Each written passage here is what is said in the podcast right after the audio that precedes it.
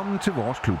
Denne udsendelse er sponsoreret af murgrej.dk med støtte fra Sydbank. I dag skal vi evaluere sæsonen, og så skal vi lige kort snakke om øh, nederlaget til Randers, øh, som blev sæson, eller desværre blev sæsonens sidste kamp. Til at hjælpe med det har jeg Magnus Vinterskov. Velkommen til, Magnus. Mange tak. Glenn Riddersholm. Velkommen til, Glenn. Tak. Og til sidst, Daniel Patselek. Er det rigtigt udtalt? Uh, det udtales Patchalek. Det var, det, var, det var tæt på. og endnu en gang gør jeg jo den samme fejl med, at jeg siger velkommen til dig, Glenn, for nu sidder vi jo faktisk op, øh, op ved dig. Så det gjorde jeg også i sidste uge, så er jeg også velkommen hjemme ved, ved Simon. Så ja. det er jo fantastisk. Daniel, du er jo debutant i vores klub. Vil ja. du ikke uh, fortælle lidt om dig selv og dit uh, tilhørsforhold til, til Sønderjysk? Jo, først og fremmest tak, fordi jeg måtte være med. Øh, jamen, øh, du har selv sagt, at jeg hedder Daniel. Jeg er 22 år gammel, bor i Aarhus nu. Og øh, jamen, mit tilhørsforhold til Sønderjyske, det er sådan set, at jeg har spillet ungdomsfodbold i klubben siden U13 til og med U19, øh, indtil jeg blev senior. Øhm, og siden da har jeg sådan set bare fulgt klubben øh, igennem alt, hvad det nu har været igennem.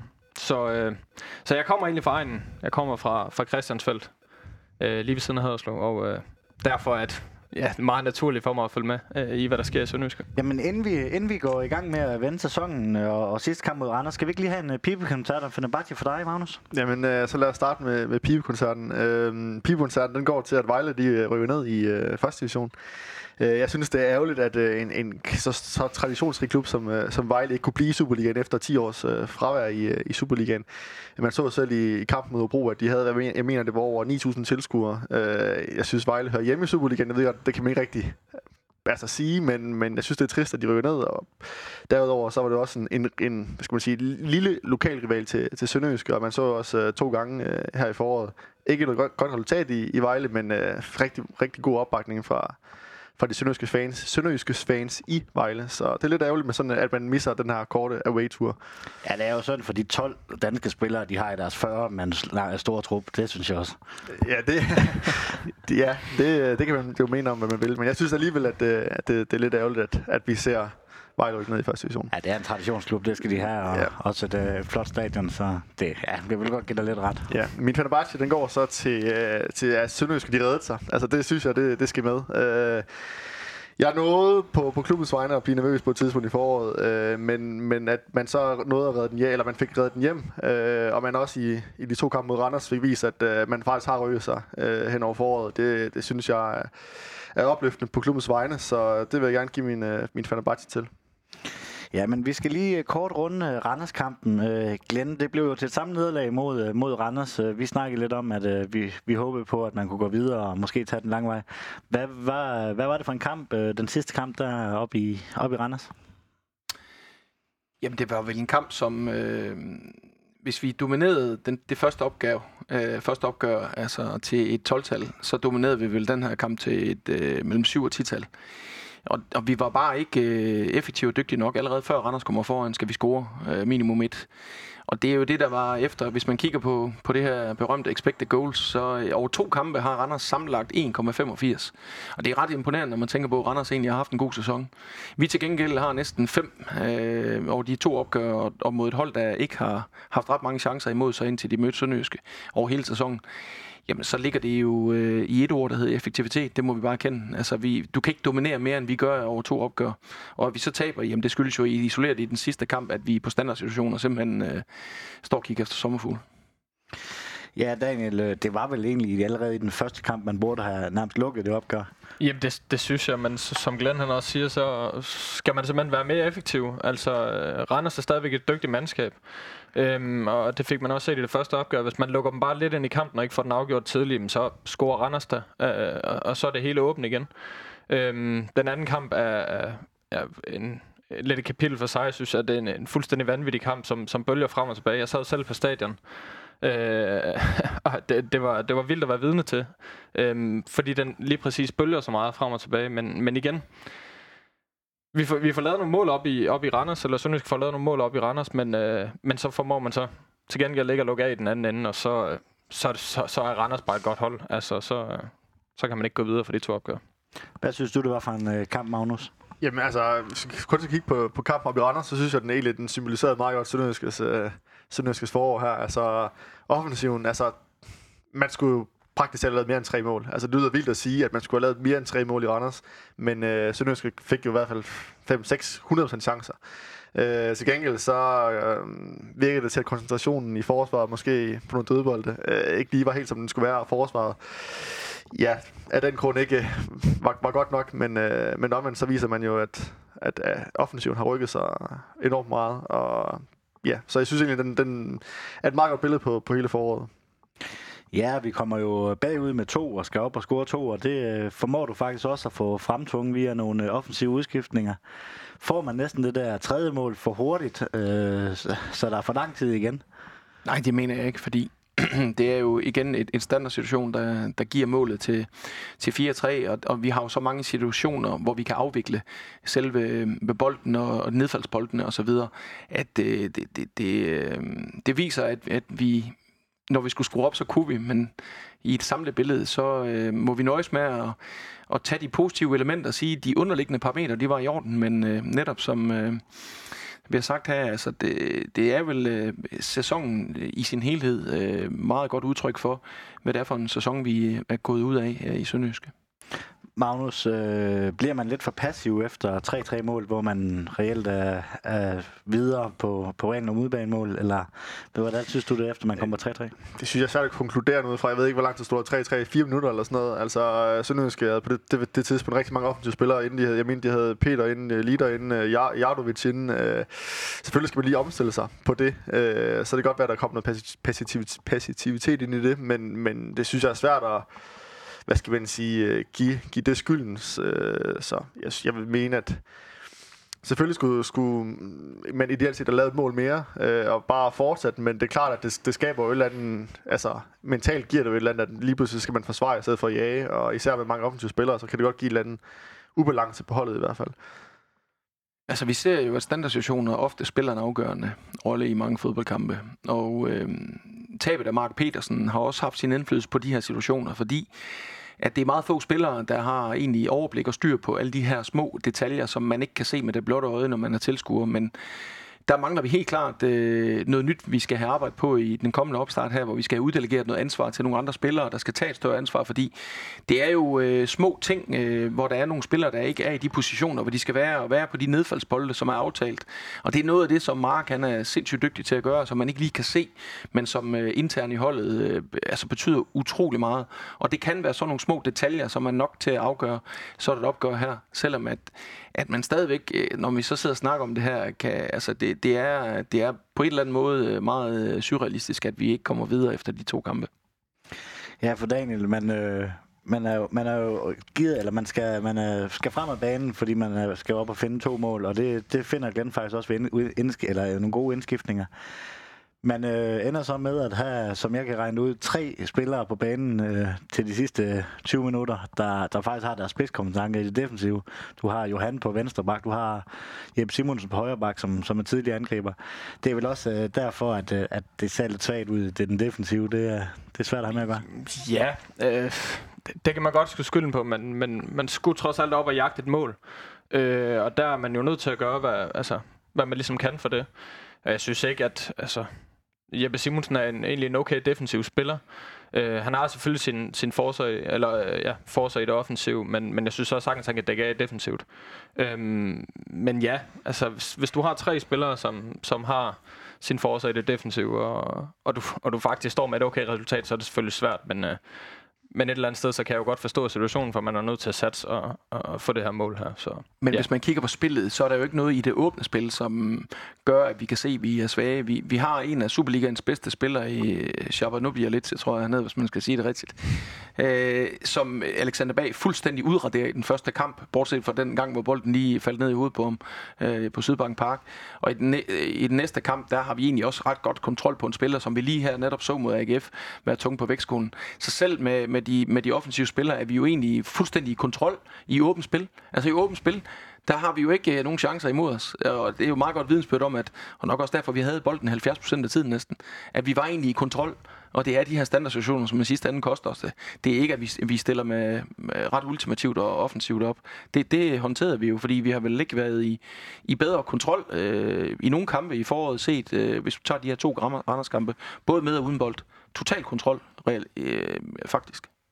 Ja, Magnus, udover resultatet, så er der vel rigtig, rigtig mange ting, øh, både fans og, og Glenn kan tage med for det dobbeltopgør, udover at man øh, selvfølgelig kom lidt tidligt på sommerferie. Ja, helt sikkert. Altså det, som der også bliver sagt, jamen, så var Sønderjysk klart bedre end Randers, og allerede i den første kamp, der skulle man jo efter 80 minutter spil, inden øh, uh, Sabber han scorede til 1-1, der skulle man jo have ført i hvert fald 3-0, og så har der ikke været, været mere at spille om, og så kunne man lige altså, så kampen i Randers jo nærmest været ligegyldig.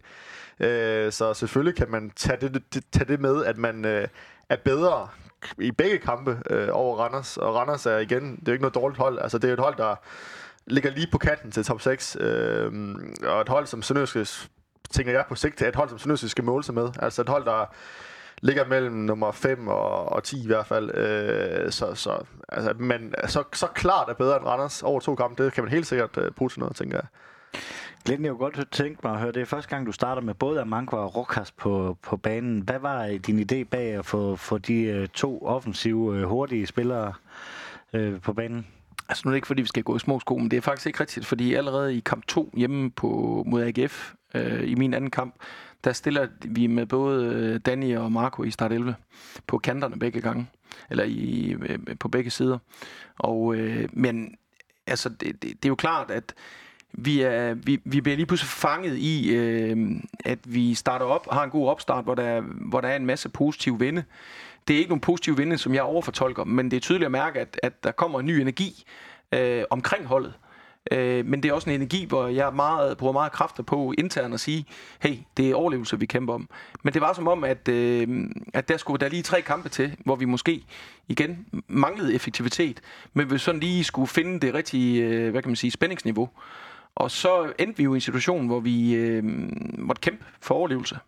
Og der er det klart, at det blev lidt på bekostning af nogle af de lidt mm, finere fodboldspillere, som kunne med til at løfte niveauet øh, i forhold til spilstilen. Men så vendte vi lidt tilbage til, til nogle af de ting, også fordi vi havde nogle karantæner, som egentlig har været et kæmpe issue generelt set, fordi jeg også overtog et hold, der havde fået vanvittigt mange gule kort. Øh, så der var, har været mange karantænedage også i løbet af det her forår.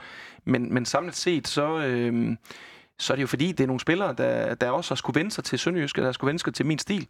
Og så er det spillere, som er kommet udefra og har haft nogle rigtig dårlige forløb, og så, så sker det, at de har en rigtig god opstart, og så lige pludselig så rammer de muren. Ikke fordi, at øh, det er nogen øh, selvtillidsmur, de rammer, men det er et fysisk mur, fordi de simpelthen har, øh, har trænet øh, ekstremt hårdt, og øh, lige pludselig så rammer de, øh, de mere ind på, fordi de lige pludselig er betydende spillere. Og så øh, går der bare noget tid inden, at, at der lige kommer et, et hul til dem. Og det gjorde der her i slutningen af sæsonen også øh, mod Vejle og så videre, som vi så.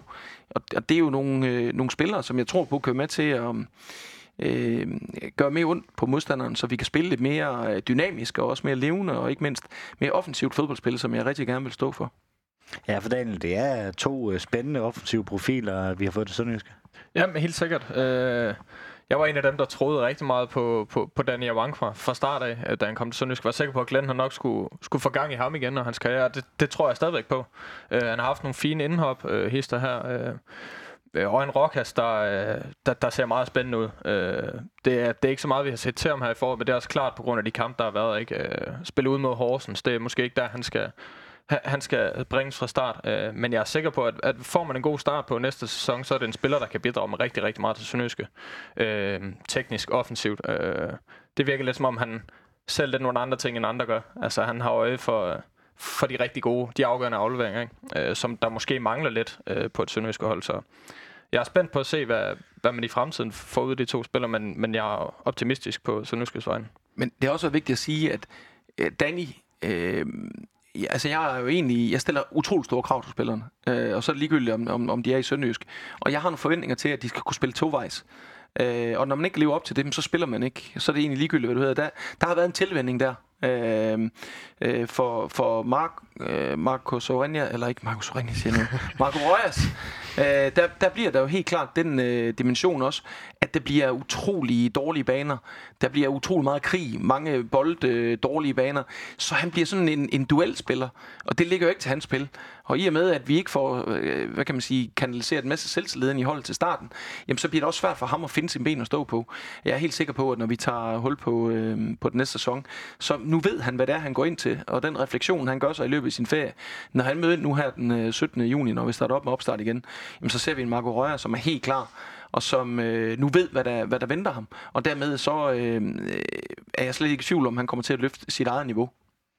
Ja, Magnus, bedre baner og, og øh, altså ikke så øh, hårde kampe, selvom næste sæson bliver, bliver forfærdeligt spændende med tre direkte ned. Det er vel også noget, der er bedre for Aarhus. Helt sikkert, helt sikkert. Men jeg synes allerede, at vi har set nogle eksempler på det. Altså kampen mod Vejle, de to kampe mod Randers. Øh, der ser man også lidt af, hvad han kan. Og man kan, der var også bedre baner selvfølgelig end i, i februar måned. Øh, og helt generelt, så tror jeg, både Amankwa og Rokas, det er, hvad skal man sige, symbolet på, at Sønderjysk vil spille den slags fodbold, man har gjort før i tiden. Jeg synes, før i tiden, øh, der har man håbet lidt på at få et point der. Øh, men at man henter nogle spillere ind, to spillere ind, der er med til at angribe en, fodbold, angribe en fodboldkamp, og man vil prøve at i højere grad at tage dirigentstokken i kampene, og, øh, og det er jo enormt svært ikke bare at stille sig ned. Det er meget lettere bare at stille sig ned og, og spille ligesom, øh, nu skal ikke nævne nogle klubber, men, men der er nogle klubber, der bare stiller sig lidt ned og håber på et, øh, et tilfældigt indkast. Øh, der synes jeg, lige netop, lige netop de to spillere kan, kan sagtens i efteråret blive nøglen for, at Sønderjyske de øh, lykkes med, med det med at kunne få lirket en, en defensiv op, øh, som man allerede har set nogle, nogle smagsprøver på, især i, i de to kampe mod Randers i hvert fald. Ja, men det tænker jeg, det var det, vi skulle snakke om, øh, om Randers-kampen. Så lad os komme til, videre til evalueringen af, af 18-19 sæsonen. Inden øh, skal vi ikke lige have en øh, pibekoncert og en øh, Fenerbahce for dig, Daniel? Jo, jamen øh, skal vi starte med en pibekoncert? Øh, den går til, til, til alle de trænerføringer, der har været i, i Europa de sidste, ja, det sidste halvandet år måske. Øh, I samtlige ligaer, Premier League, Bundesliga, La Liga, også i Superligaen. Jeg tror, der har været 8 ud af 14 Superliga-trænere siden oktober. Er ikke det job længere, som de var dengang, og det, det synes jeg, øh, jeg synes det er ærgerligt, fordi at det er som om, der bliver stillet større og større krav til trænerne, men, men ofte så, så falder det sgu tilbage på, på så mange andre. Øh, og jeg er ærgerlig over, at man ikke kan få den kontinuitet ind i så mange klubber, at, at det skal være nødvendigt at fyre en, en træner efter et halvt år, øh, eksempelvis. Øh, nu ser man det her i Vendsyssel. Øh, de har så været der noget tid, men det synes jeg er, er hul i hovedet, den fyring der, hvis jeg må sige det. Øh, med to kampe tilbage, øh, og, og skabe den uro, det, det synes jeg er unødvendigt. Så det er min pibekoncert. Og øh, Fenerbahce vil jeg gerne give til, til Superliga-strukturen. Altså, den, jeg kan sgu godt lide den. Altså, det er, der kommer nogle fede kampe her i slutningen af sæsonen, og, hvor du kan mærke næven, og du kan mærke følelsen, og det er det, fodbold handler om. Og det, øh, som objektiv ude på tilskuerpladsen, der, der nyder jeg det. Øh, uanset hvor hårdt det er for nogle klubber og for nogle spillere og træner, så øh, ja, det, det synes jeg, det er, det er prisværdigt.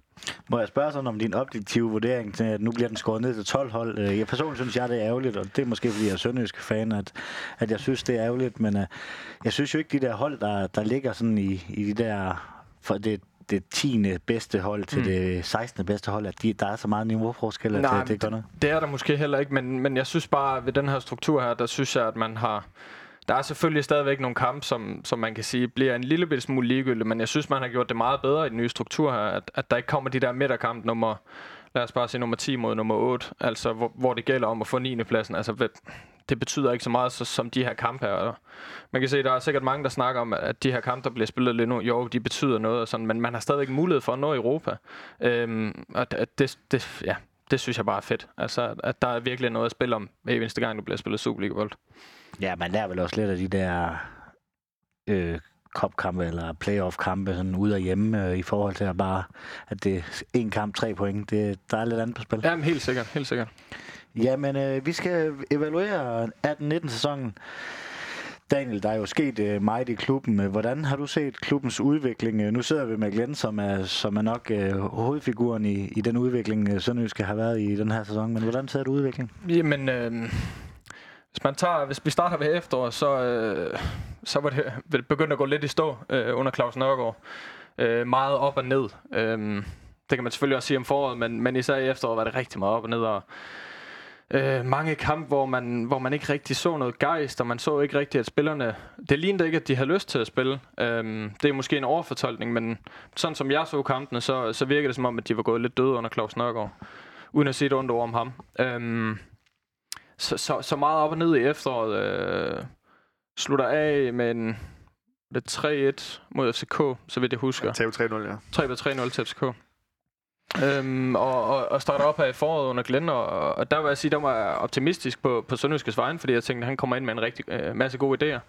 Øh, og, øh, og, og sidder og ser de tre første kamp, og øh, bliver meget nervøs på klubbens vejen lige pludselig. Fordi man laver ingen mål, og man lukker alt for mange mål ind. Øhm, at der så kommer to kampe efterfølgende, hvor det går, hvor det går glimrende mod, mod Randers og Esbjerg, så vidt jeg husker. Det er, jo, det er jo fantastisk. Men igen, foråret har også været rigtig meget op og ned. Øhm, der har selvfølgelig også været en ny spillestil, der skulle implementeres, og, og det har fungeret nogle kampe, andre kampe har det ikke fungeret. Øh, det kan skyldes mange ting. Øh, men om sæsonen som helhed vil jeg sige, at det har været rigtig meget op og ned, og man kan vel sige med, med, med pilen pegende lidt nedad. Øh, målsætningen var, var top 6, og, øh, og det er ikke noget. Øh, så, så på den måde øh, er det vel med, med en pil nedad. Ja, Magnus, vi bliver næsten nødt til at dele den op i to. Mm. Altså et forår, og så en uh, ny cheftræner, eller i efterår, og så en ny cheftræner i foråret.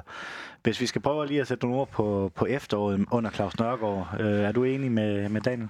Jamen, jeg er fuldstændig enig i, at det var meget op og ned. Altså, øh, man spillede nogle fine kampe hister her øh, oppe i Aarhus, blandt andet, hvor man øh, så endte med at tabe, og man, øh, altså, nogle gode kampe til at starte med, men det faldt hurtigt lidt ned, og jeg er fuldstændig enig i, at øh, spillernes gejst nogle gange godt virkede måske lidt, lidt, lidt, lidt manglende, altså uden at betvivle, at de gerne vil, men, men der, de manglede, eller de, hvad skal man sige, var nok kørt lidt, lidt sure i tingene. Øhm, så det er klart, at, at da, da så blev, øh, altså øh, i den sidste del af efteråret, der tabte man rigtig mange kampe, og så, så det er klart, at efteråret, det var på ingen måde øh, godkendt eller acceptabelt, tror jeg, for, for klubben på nogen måde, og det endte jo så også med, at, øh, at Claus Nokker, han, øh, han smuttede. Øh, så, så det er klart, altså deler du hele sæsonen op, så vil jeg sige, at det er ikke godkendt. Det, det har Heisen også selv været ude at sige bagefter. Men tager man efteråret i sig selv, så er det, så er det ikke godkendt. Men omvendt, da Glenn kom til i, øh, i, vin, øh, i vinters, der, du, det eneste, du kan hvad skal man sige, vurdere ham på, det er overlevelse. Ja eller nej. Fordi at han øh, kom til en klub, der egentlig lå til at skulle i playoff på det tidspunkt, altså 11. pladsen. Øh, så der er det været succes. Så igen, godkendt øh, forår og ikke godkendt efterår. Glenn, jeg vil ikke have, at du skal sidde og snakke om en, øh, en ja, en, en, din forgænger. Men hvis du skal prøve at betegne lidt øh, foråret, hvordan vil du så sætte lidt ord på det? Jamen, øh, ganske naturligt. Jeg tror, at der er rigtig mange, der måske havde brug for et, et, et, et frisk energipus, men der findes bare ikke noget øh, quick fix i øh, topfodbold. Så fordi at der sker nogle spændende ting, så betyder det ikke, at tingene ændrer sig radikalt. Og det, det var en ret god erkendelse af virkelighed, tror jeg, for, for klubben og spillerne og staben. Det her med, at, at øh, at, der findes en genvej. Det er stenhårdt arbejde. Uh, der, det er jo ikke et one-man-show, fordi jeg kommer ind og, og har en masse fine ord eller tanker i det, at så lige pludselig så vender man tingene, fordi jeg tror, man skal se, når man, når man bliver Sønderjysk sæson, så tror jeg, man skal kigge på en meget afgørende ting, når jeg skal vurdere det på udefra. Det er, man kom fra en sag øh, i foråret 17, øh, 18 må det være, hvor, øh, hvor man havde den her sag øh, med Midtjylland-kampen. Det tror jeg sled på rigtig meget. Så tror jeg, man har brug for at øh, puste ud, og så sætte en ny kurs. Så sætter man en, en kurs for Sønderjysk, man aldrig har gjort for, der hedder top 6 hvor samtidig også træneren en gang imellem sagde, at vi har kun budget til nummer 9 til 12, så vi skal lande inden for et eller andet. Så det, det var sådan, øh, der, der var mange sådan udmeldinger, og man kan sige, når man melder top 6 ud, så, så er det jo et, et fint, øh, det kan fansene godt lide at høre. Men det betyder også, at der kommer et ekstremt stort pres på spillerne, fra sponsorerne, fra medierne, utrolig mange ting, og det, det er en hverdag og en, en virkelighed, ingen i Sønderjysk har prøvet for. Og øh, nu har man etableret sig i Superligaen over 11 sæsoner på en fantastisk måde, med at stikke øh, positivt ud øh, med en anden plads og en top 6 placering, men ellers altid øh, som udgangspunkt kæmpet for sin eksistens. Og lige så mange år det har taget for Sønderjysk at bygge øh, den selvforståelse op og overleve, jamen øh, jeg siger ikke, det tager lige så lang tid, øh, for så skal jeg forlænge fire gange, men jeg siger, det, det, det tager bare utrolig lang tid at skal ændre øh, en mentalitet, en tilgang, som der har været i Sønderjysk i mange år, til lige pludselig skal spille med, hvor man skal både kæmpe over sin egen økonomiske formåen og række ud efter nogle øh, hold. Det jeg så kommer ind øh, og håber på at kan gøre, det er at, at skabe en ny fremtid for Sønderjyske, hvor vi bygger på de gode værdier, Sønderjyske altid har stået for. Alle, der kender mig, ved, at jeg stiller store krav. Det er hårdt arbejde, det er god organisation. Det er, det, det er, det er alle de dyder, som Sønderjysk står for. Og så kommer jeg ind og siger, at hvis vi skal kunne konkurrere, ikke bare en enkelt sæson, øh, og være heldige, at marginalerne falder ud til en side, men være bæredygtige over tid, så er vi nødt til at arbejde meget strategisk med en øh, klar spilstil, med en klar kultur og udvikle nogle ting. Vi skal udvikle nogle spillere, der, der ikke, som de gør i dag, siger, at vi kan bedst lide at være underdogs. Vi kan ikke lide at være favoritter. Vi tabte øh, stort ud i Vejle, hvor vi var favoritter. Vi har haft nogle af de kampe. Det, fordi det ligger i selvforståelsen, at vi er bedst, når vi er underdog. Men det med at tage ansvar og presse på sig, det er svært. Det er jo et arbejde, som jeg skal arbejde med, og det er jo heldigvis derfor, jeg har lavet en lang kontrakt. Så det er ikke et one-man-show. Det er ikke fordi, at jeg lige er kommet, så kan vi lige med et knips øh, lige pludselig gøre noget. Så det handler om at være realistiske, og at være lige så ydmyge, som Sønderjysk altid har været. Og så tro på, at de værdier, vi altid har bygget på, med de idéer, jeg har. Fordi jeg tror på, at man skal angribe Superligaen offensivt. Fordi Superligaen er, de fleste hold er i fysisk god form. De er godt organiseret. De er som regel gode på standarder øh, og gode duelhold. Men ikke ret mange hold er ret dygtige på den sidste tredjedel. Det hold, jeg overtog, var øh, det næst dårligste i at skabe målchancer på den sidste tredjedel. Det er vi nået ret øh, langt med i det her forår allerede. Desværre har vi ramt stolperne for meget, og også øh, forbi mål øh, alt for mange gange. Men det er en struktureret øh, stil og en tilgang, jeg tror på, kan give os en lille edge i forhold til de økonomier, vi kæmper imod. Fordi vi er nødt til at finde, vi, hvis vi går i andres fodspor, så står vi stille. Så er vi nødt til at skabe nogle nye fodspor. Og det kan vi gøre med nogle af de her ting, øh, både på banen, men også uden for banen, som jeg er i gang med at implementere. Men det tager tid. Øh, og det er ikke tid, jeg køber mig selv. Det er tid, som vi har købt hinanden, fordi vi har lagt øh, tre et halvt år øh, frem, som vi skal arbejde med i Sønderjyske. Og vi tager små step, og de øh, spillere, der skal komme ind her til sommer, det er små step. Jamen, hvad har jeg så fået ud af foråret? Nu snakker jeg jo rigtig meget her. Jamen, jeg har fået rigtig meget ud af det. Jeg har lært mine spillere at kende i modgang. Vi har en spillertruppe i Sønderjysk, hvor ingen har prøvet at kæmpe om nedrykning før. Enten en øh, meget, meget få spillere, og øh, to ud af tre, der har overlevet, det er nogen, jeg selv har arbejdet med tidligere. Øh, så man kan sige, det, det, er, det er ikke spillere, som er givet til det, men det er jo en meget positiv øh, ting, fordi det betyder, at Sønderjyske er ved at bevæge sig øh, lidt ud af, og skal være et kæmpe om det, men kigge lidt fremad, men stadigvæk være ydmyge, fordi det kan lige så godt ramme os, som det kan ramme nogle af de andre. Så vi står lidt der imellem to stole. Så har jeg lært min stab at kende. Jeg har arbejdet med 4-3-3, samtidig med at jeg implementerer 3-5-2. Øh, vi kan se egentlig overraskende, da vi vender tilbage her i Randerskampene, at vi egentlig, det vi har gået og arbejdet med, det sidder der stadigvæk. Så det betyder, at det fundament, jeg kan arbejde med fra opstarten, det er bedre. Vi øh, har krævet flere chancer. Vi har flere afslutninger mod os. Men ja, vi har været ekstremt dårlige i at være effektive. Jeg har set, at vi har nogle spillere, som magter den spilstil, som jeg gerne vil øh, komme ind med. Men det skal man ikke være bange for, for det kan de. De er dygtige. Og de kan de her ting. Men de skal også arbejde med at tage presset på sig. De skal også arbejde med at forstå, at det kræver, at man skal steppe op over 36 kampe og ikke en gang imellem. Og det er det, der har været øh, kendetegn for den sæson, at for mange har skulle begynde at forholde sig til at være top 6. Og for tidligt er spillerne blevet spurgt om, i har meldt top 6, det ligger I ikke til. Så det har også lagt et internt pres på holdet, som har været svært nok i forvejen at, at håndtere. Så her er vi i gang i mange bolde, kan I nok høre. Så det gælder om lige at få gribe, øh, grebet nogle af dem, og så være rolig i den måde, vi angriber fremtiden på. Og det er vi, og, og, og de spillere, vi skal have ind, det skal være nogle spillere, øh, de fleste af dem, som har prøvet at spille med i toppen, som ved, hvad det vil sige at tage det næste skridt, som kan være med til at skabe den daglige den kultur. For det største problem er, og det tør jeg godt at sige her, fordi det er jo en øh, sønderjyske podcast, og det har jeg også sagt internt, det er, vi har faktisk en god trup, og jeg tror, der er rigtig mange... Øh, jeg kan jo ikke vurdere for fortiden, men jeg tror, det er den måske på papiret stærkeste trup, der har været i Sønderjysk. Er I enige med mig i det? Ja, ja. På det, papiret? Ja, på ja. papiret, jo, jo, jo.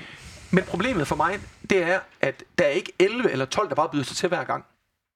Jo, der er mange, men der er ikke nogen, der topperformer. Jeg havde jo håbet på, at jeg kunne stille kontinuerligt med den samme start 11 i, al, i langt flere kampe, jeg har kunnet. Og tager vi karantænerne, som selvfølgelig har haft en indflydelse væk, det er også noget med, at spilleren skal lære at præstere kontinuerligt på topniveau.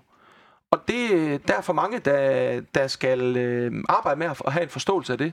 Og det er den kultur, som jeg øh, tror på, at jeg kan være med til at præge Sønderjyske med, uden vi mister vores ydmyghed, uden vi mister alt det, som Sønderjyske bygger på. At spillerne skal forstå og påtage sig det, og, og simpelthen udnytte deres fulde potentiale og ikke mindst øh, spille op til deres øh, bedste i langt flere kampe, end det de har gjort i sidste sæson. Og det er en mental øh, ting mere, end det er en fodboldmæssig ting. Og det er det, vi i fællesskab skal have løst. Og det er jeg helt sikker på, at vi kan, hvis vi øh, køber os rum. Daniel, tror du lidt, at vi kan jo bare også høre her, at Glenn han er jo en mega passioneret øh, træner, og tror du også, at det var det, der smittede lidt af på os? Jeg kan huske, da jeg snakkede med ham øh, 11 dage inde i hans virke som, øh, som sønderjyske træner, hvor han har den gejst og den passion, og det smitter jo af på, på alle, alle steder i organisationen, på fans, og må, endda måske også på jeres journalister. Ja, men altså, altså jeg vil sige, at da Glenn han tiltræder øh, i starten af januar, der, øh, jeg har jo jeg har rigtig mange øh, nede i området i Haderslev, som jeg kender, som følger Sønderjysk også, og øh, alle har været meget optimistiske, ikke mindst på grund af det, han har, øh, det, han har gjort i, i FC Midtjylland, som er en stor dansk klub. Øh, hvorfor skulle han ikke kunne gøre det i Sønderjysk? Og det, det tror jeg også på, han kan. Øh, så ja, Glens, øh, hvad kan man kalde aura, øh, aura øh, smitter af, øh, og, og, og derfor tror jeg også, der har været så meget optimisme øh, omkring hans virke i Sønderjyske. Øh, så, og, og det synes jeg klæder en klub som Sønderjyske og ansat øh, Glenn Riddersholm, øh, hvor man måske tidligere har, har taget lidt mere, øh, hvad kan man kalde det, sikre og anonyme øh, valg. Øh, så nu, nu tager man en med, med, med noget mere, øh, Øh, jeg vil kalde det personlighed, meget mere personlighed. Øhm, og, og det synes jeg klæder en, en klub som Sønderjysk øh, at, at vise noget ud af til, at, at man vil det her, og, og ja, man vil gå en ny vej. Så ja. Altså, jeg, jeg vil sige, at jeg tror, at en af fordelene, som, som der er virkelig ud af Solm, det er, at jeg tror, at jeg tror, han er rigtig god til at, til at lære menneskene at kende, altså i klubben, både uh, trænere og de øvrige trænere, uh, spillere osv., og få dem på sigt til at performe øh, optimalt. Øh, og det, det tror jeg, tror jeg, at måske i forhold til til tidligere, så tror jeg, at øh, der, det, der er noget at rykke der. Øh, sådan så, at når man spiller en kamp i Brøndby i efteråret vinder 4-2, jamen, der, der er jo noget potentiale i holdet. Det, det viser man jo tydeligt. Jamen, øh, det kræver også, at, hvad skal man sige, at takle spillerne mentalt rigtigt efterfølgende, sådan så de kan gøre det samme ugen efter. Øh, og ja, som sagt, der, der, der tror jeg på, at Glenn over tid øh, virkelig kan, kan rykke klubben, øh, og forhåbentlig gøre det samme som øh, FC Midtjylland. Og der skal man huske på, at øh, at da han blev mester i, i Midtjylland, jamen, der var et sæson inden, inden at, at pengene ligesom kom ind i klubben, hvor han også gjorde det rigtig, rigtig godt, hvor jeg mener, det var det nummer tre, I blev. Øh, i altså, i al ydmyghed vil jeg sige, at øh, vi havde et budget de første 3,5 år, som ligner måske øh, Sønderjyskes, måske mm. en lille smule år, men hvor gennemsnitsalder var meget ungt. Mm. 20,6 og 21,6 år i snit. Øh, men i de fire år fik vi to tredjepladser, en øh, sjælplads og en guld. Mm. Ja, ja altså men det, der var det, også en talentudvikling. Ja. Og det er jo det, vi først er ved at bygge på nu, og det er også en af de ting, som jeg har forsøgt at hjælpe med. Vi har jo haft utrolig mange unge spillere med i løbet af det her forår. Hele opstarten i januar og løbende kontinuerligt. Og vi, når vi starter op her den 17., så har vi seks helt unge spillere, der træner med i minimum to-tre uger. Øh, også en enkelt U17-spiller. Så vi, vi begynder virkelig også at, at kigge på, fordi den her, Kajs, jeg tror, vi snakkede om det sidste gang, Martin, det her med sønderjyske DNA'et de der karakterer og typer, øh, det er ved at være en uddød race i fodbold. Fordi de bliver ikke uddannet i de dygtige talentudviklingsmiljøer. Der bliver ikke uddannet en Slødberg, eller en Tommy Beckmann, eller en Eholm, eller hvad de hedder. Dem her, som virkelig tog det på sig, og på den måde fik Sønderjysk igennem mange storme. Øh, de findes ikke mere. Så hvis vi skal blive ved med at have dem, jamen så skal vi sørge for, at en Peter og en Rasmus Vinderslev og nogle af de unge generationer, at de øh, får det på, fordi de er sønderjyske drenge. Og dem skal vi have på en eller anden måde integreret. Og det er i sig selv svært, hvis man også gerne vil række ud efter noget, der hedder lidt mere øhm, øh, flot øh, i forhold til top 6. At, at finde balancen i det, samtidig med, at vi skal arbejde med en helt kultur og selvforståelse. For jeg har altså også nogle gange hørt på Sydbank Pot, når vi spiller lidt for meget bold, at der er nogen, der synes, at uha, det er næsten for fint og for meget, og så vil de hellere have øh, 30 taklinger og 38 lange bolde op i luften. Så det, det er på mange måder, skal vi alle sammen finde hinanden i øjenhøjde og finde balancen, sådan at vi arbejder i fælles retning, men med den samme ydmyghed og selvforståelse. Øh, jeg vil også sige, at, at, at, at da jeg var ungdomsspiller i, i klubben, der var det svært at, at se den naturlige bro til førsteholdet. Altså Rasmus Venderslev, min årgang, han har spillet med i mange år. Øh, det glæder mig at se, at, at han er kommet op på, i, i truppen og, og har spillet en del kampe efterhånden. Men det var svært dengang at se øh, den naturlige bro til førsteholdet. Øh, og, det, og det glæder mig øh, på Sønderjyskes vegne, at man begynder i tale sætte det nu, og, og begynder virkelig at gøre noget ved det. Kan se en Peter Christiansen, der, der, der kommer op og gør det øh, fremragende. Øh, så, så, så på den måde, for en del år siden, der var det virkelig svært at se, at at, at ungdomsholdene hang sammen med førstehold på den måde, men, men, men det virker som om, at, at det bliver mere i talesat nu, og der virkelig bliver gjort noget ved det, og, og det, det glæder mig. Altså, vi hænger virkelig sammen. Altså, øh, jeg siger ikke, at, at vi, altså, vi har lang vej at gå i talentudviklingsøje, men det ved vi alle sammen. Men vi er stolte af det, vi har nået indtil nu. Men vi ved også godt, der venter... Ut- altså det, det letteste, det er at skabe nogle gode rammer og ansætte nogle trænere. Det sværeste, det er at skabe topspillerne. Fordi dem har Sønderjyske ikke skabt ret mange af. Nu snakkede du med Simon Poulsen, det er vel den sidste. Sådan en rigtig topspiller. Så har vi Bjørn, hvis vi vil tage ham med i... Så det, det, det, det, det, det er rigtig svært, det der. Og det kræver, at der er et enormt, samarbejde. Og derfor øh, har vi også øh, ja, til både U17 og U19-træneren med op, når vi træner individuelt. Øh, Thomas, øh, vores U19-træner, er med i vores opstart her med Superligaen også. Fordi vi, vi ønsker at arbejde sammen øh, ud fra de samme, øh, den samme spillestil og den samme øh, filosofi og den samme kultur. Fordi vi er altså, altså sammen er vi stærkest. Ja, men det gør vel også noget, at man nu har setup'et til at kunne holde på spillerne. Jeg tænker, du har været med til at hugge Christian Ries, uh, Jens Rinke fra, fra Haderslev blandt andet. Uh, nu har man ligesom setup'et, hvor uh, man kan holde på de, de bedste spillere fra den ting. Altså, der røg jo en spiller til Midtjylland her, før jeg kom ind. Uh, en meget, meget dygtig spiller, som er omkring ja. der 17. Jeg ved ikke lige, hvad ja. han hed. Victor Lind, mener jeg. Ja, det tror jeg. Lind, uh, kan jeg huske. Øh, det, det må ikke ske mere. Øh, og så må jeg med ind til samtalerne. Og så er det for, fordi man kan sige, når han rykker til Midtjylland, så er Midtjylland de er ved at køre sig selv ud som udviklingsklub, fordi der kommer ingen unge spillere ind og spille mere. Men det vil vi gerne i Sønderjyske. Og det har vi også vist egentlig hvor, i kampe her i foråret, hvor vi har stået på kanten af, af eksistens, og alligevel har Peter spillet for eksempel øh, frem for Mart. Så det handler ikke om, hvor gammel du er, eller hvad. Det handler om, at du præsterer. Og så skal de lære at præstere øh, 24-7, år ud, år ind uanset om vi spiller mod det, der for øh, dem, der kigger udefra ind, er et bundhold, og som vi skal slå, eller det er et tophold. Altså, for mig, der er tre point, tre point, og vi spiller på samme måde, som vi møder FCK ude i parken, eller Hobro ude i, var det en skov, han sagde engang ham der over for Brøndby. Ja, Daniel, det er vel egentlig også det, øh, den store forskel på, øh, på Nørgaard og Glens spillestil, at øh, man ikke spiller så pragmatisk mere, som man gjorde under Nørgaard? Ja, helt sikkert. Øh, nu, nu, hvis, vi, hvis vi lige starter på foråret igen. Øh, det var tydeligt at se i Vejle, den første kamp, at ja, Glenn ville spille fodbold, og det så også rigtig godt ud. Øh, problemet var så bare på det tidspunkt, at, at, at det var som om forsvarsspillerne lidt tabte på hovedet. De glemte at forsvare. Der blev selvfølgelig lavet nogle personlige fejl. Det er svært at gardere sig mod. Øh, men, men de efterfølgende kampe også, det ser rigtig fint ud med bolden.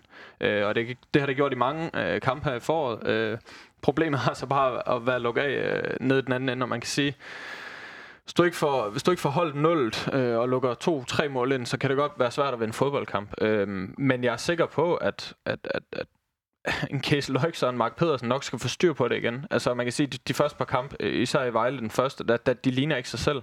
De ligner ikke øh, det, det defensive anker, som, som, som de har været i noget tid i Sønderjyske. Øhm, de havde nok også deres mindset på det offensive, at, at, at der skulle gennemføres en ny spillestil. Øhm, men det holdt bare ikke i den periode, hvor, hvor det handler om, om liv eller død. Øh, så, så ja, altså.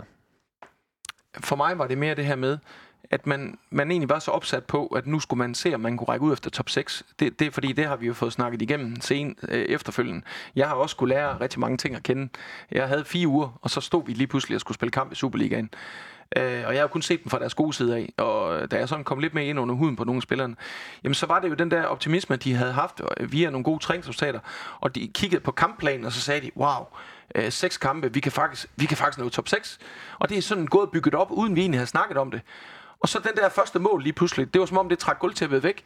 Og, og, og det er jo også et, et meget klart tegn på, at at det er for skrøbeligt, det der fundament, hvis det er så lidt, der skal til.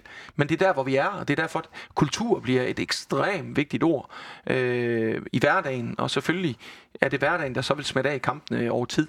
Og det, det er det øh, store bjerg, vi står overfor lige nu, der skal bestiges, fordi kvaliteterne har vi, men vi har slet ikke substansen, eller vi har ikke det der med at kunne klare sig over 33 eller 36 kampe. Og det er det, vi, vi, det, er det arbejde, vi nu øh, påbegynder. Ja, Magnus, nu nævner, jeg bruger Glenn ordet skrøbeligt. Det var vel egentlig også lidt det indtryk, man havde. Sådan de, hvis vi tager de fem første kampe, hvis vi tager dem, tre første, der kommer vi bagud. Øh, mm. For ikke scoret, der virker de lidt ned, så får vi en succes, oplevelser, vi scorer først, og så brager det holdet egentlig bare igennem og, og får, får to store sejre, ikke?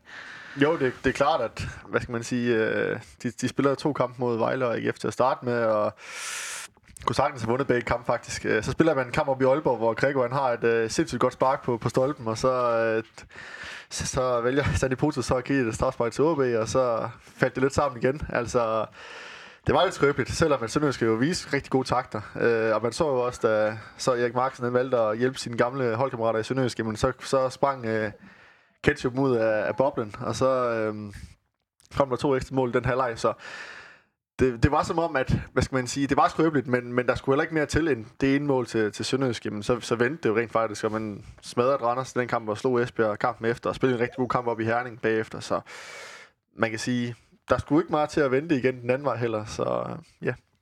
Nej, så var det første gang i, i 12 måneder eller sådan noget. Man vandt to kampe i streg øh, på et rigtig vigtigt tidspunkt. Det var lidt ligesom Sønderjyske i gamle dage, hvor øh, når det virkelig spidser til, så trak man lige noget ud af hatten. Ja, det, det er jo en klassisk Sønderjyske, altså, øh, og jeg er sikker på, at de to kampe, man vinder over, over Randers og Esbjerg, at så kommer optimismen tilbage igen efter tre øh, dårlige resultater. Øhm, men ja, det er en klassisk Sønderjyske, og så kendte vi Sønderjyske igen. Øhm, at det så ikke blev til mere end de to kampe, det var så ærgerligt. Spiller selvfølgelig en svær kamp op i Herning, gør det egentlig øh, ganske fint, og det er der, det,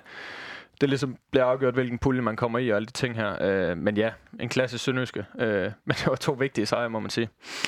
Ja, men Magnus, det kunne også have set helt anderledes ud, hvis øh, stolperne ikke havde været så meget imod de, de tre første kampe, fordi vi kommer jo egentlig også til chancerne, selvom øh, hvis man bare kigger på resultatet, så ligner det, at øh, vi bliver smadret ud af banen, men det var jo egentlig ikke tilfældet. Nej, nej, 100% ikke. Øh, Sønderjyske kunne sagtens have fået ja, 9 point i første tre kampe, og de, kunne, de burde nok have fået 4-6 point, øh, sådan reelt set. Øh, men omvendt, så, så altså, der skulle meget til, før Sønderjyske var kommet i top 6 alligevel. Altså, det bedste scenarie realistisk set kunne have været, at Sønderjyske havde haft større marken ned til ja, Vejle og så Horsens, hvis det, var, hvis det var det, der var blevet.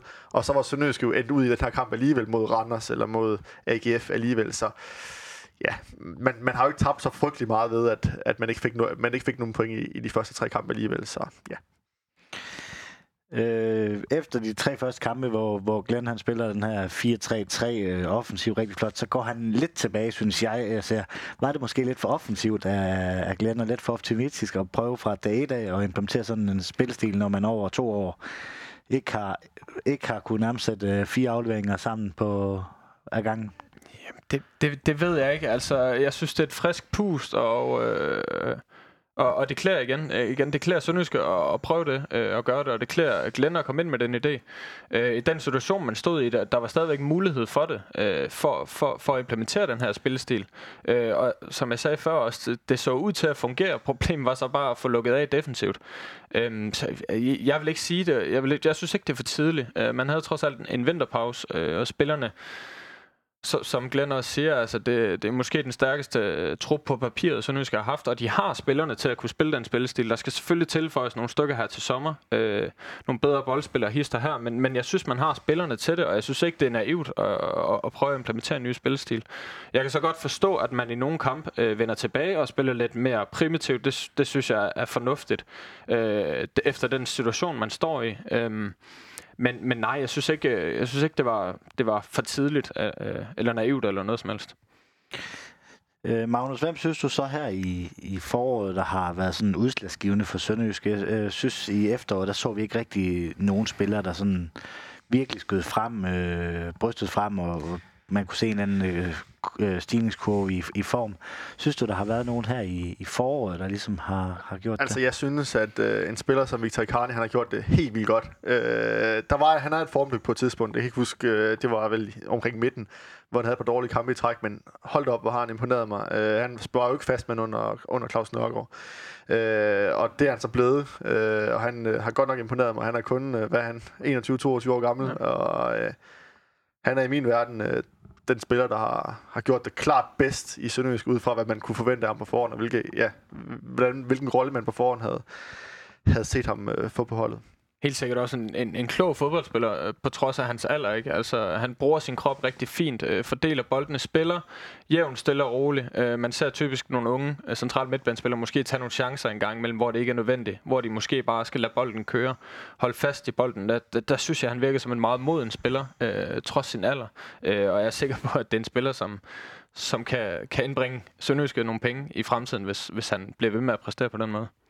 Ja, Glenn Carney, det er også en, der er blevet nævnt øh, gang på gang her i studiet, men han, som Magnus også siger, havde et lille, fø, øh, et lille formdyk. Øh, jeg har sagt i tidligere udsendelser, jeg tror, det var lidt mentalt, at han var lidt, lidt presset på det, fordi han lavede nogle fejl og nogle, øh, nogle afleveringer, som han ikke plejer at lave. Øh, vil du give mig ret i det? Ja, det vil jeg faktisk. Det er en god betragtning, fordi det er jo ofte sådan, at unge spillere, øh, de har ikke et, et erfaringsgrundlag at trække på. Og der skal man huske, ligesom alle vi andre i livet, der er noget, vi møder for første gang. Og for første gang, der oplevede han et at være stamspiller, og han kunne mærke, at der var en stigende øh, tiltro til ham. Men samtidig så kunne han jo også godt mærke, at vi som klub og som hold var i en svær situation. Og så, hvad vil du gerne som ung spiller? Så vil du gerne anstrenge dig og gøre det så godt. Og når du så laver en fejl, så bliver du måske lidt usikker. Og så hele den der ro og det mod og de fantastiske skærne og afleveringer, han kan spille ind gennem modstanders organisation øh, igennem flere linjer. Jamen lige pludselig, så, øh, så mister han lidt øh, tiltroen til sig selv. Og det arbejder vi selvfølgelig med. Men det er jo også meget naturligt for en ung spiller, man skal igennem nogle forskellige faser, og så kommer man styrket ud på den anden side, og det er jeg helt sikker på, at Victor han også gør, fordi nu har han prøvet det her før, og nu har han lært, hvordan han reagerer, både på godt og skidt, og han sluttede jo rigtig flot af igen. Øh, så det er også en, det skal man huske på, det er en meget naturlig kurve for en ung spiller, at det starter ofte sådan her, så går det lidt ned, og så får vi se, om talentet bærer, hvis det kommer op igen. Det er der mange gode eksempler på, men øh, jeg er egentlig enig her i dagens, at, at øh, det, det, det er en spiller, som potentielt kan, øh, der høre til på et højere niveau, når han bliver lidt mere øh, skåret til af træneren. Men det er, jeg tænker også, det er meget vigtigt, at han netop nåede at gå op i niveau igen. Altså, han ikke bare var sluttet. Øh, ikke helt præcis, hvornår, husk, hvornår det var det der form, det kom. Det var i nedrykningsspillet, mener jeg, det var. Øh, hvis han så bare havde sat bænken derfra, så er det en helt anden, helt anden historie.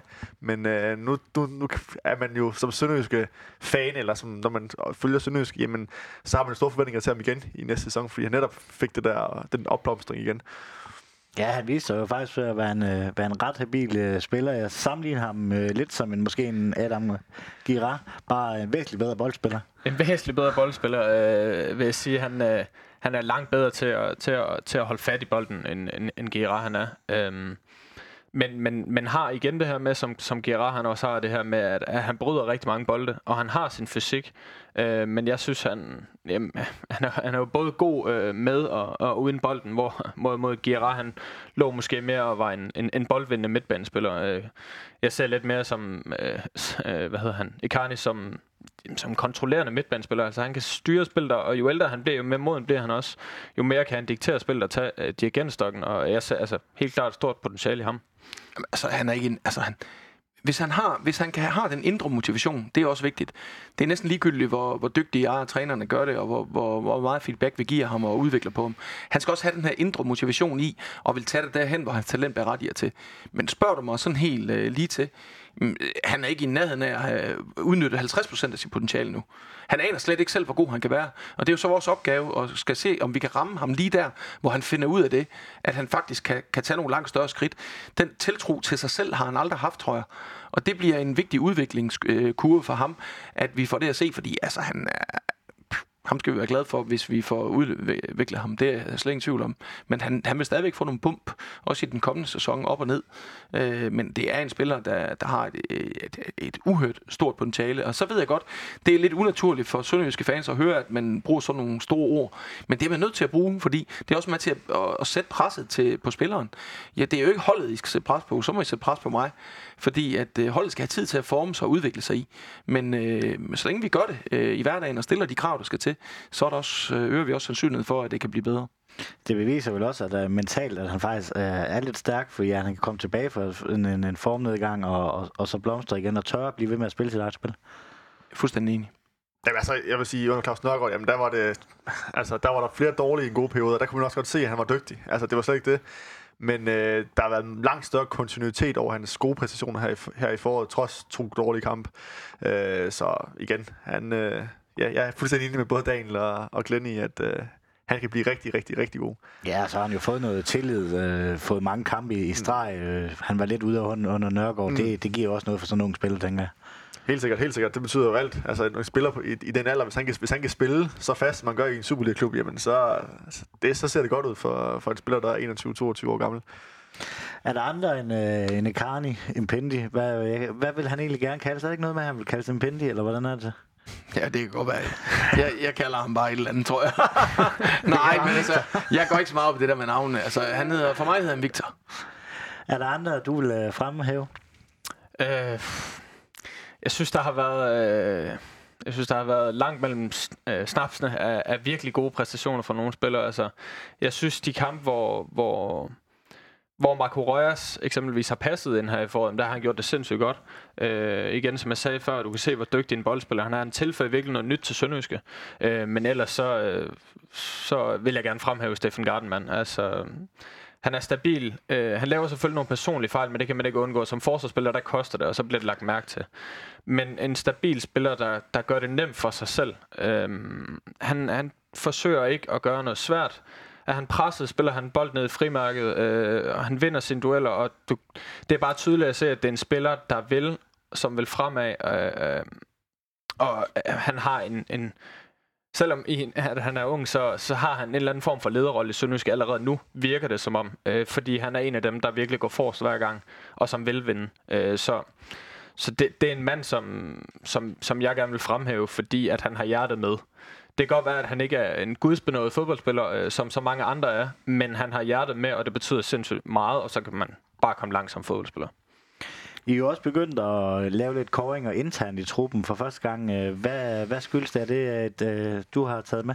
Ja, det er noget, jeg har forsøgt at implementere. Altså, jeg mener jo, at skal man have en præstationskultur, så skal man også vurderes på, hvem er de bedste og hvem taber. Og det er, indfører vi også i hverdagen, øh, hvor man, øh, der, der bliver langt større fokus på det.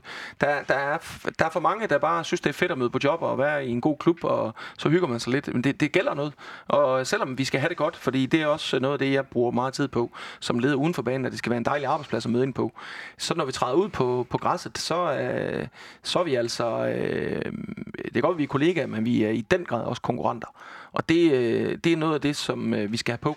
Og så er det også vigtigt, at man tør og hylde dem, som har gjort en ekstra indsats. At de bliver i tale sat, at det bliver vist. Fordi det er også med til at, at både at hjælpe dem i deres videre udvikling, men det er også med til at... Der må være nogen, der sidder og kigger på, hvorfor blev det ikke mig?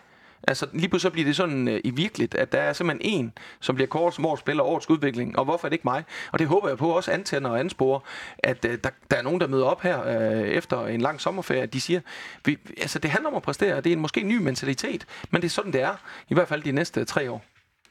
Så vil jeg også gerne lige, øh, det er selvfølgelig klart, de seneste kampe er, er bedste i erindring, men, men en Alexander Bar, som kommer tilbage fra en slem, øh, slem ankelskade, fodskade, brækket fod, hvad det nu var, øh, starter øh, de sidste to kampe her mod Randers på en højre bak. Lidt atypisk for en offensiv spiller som ham.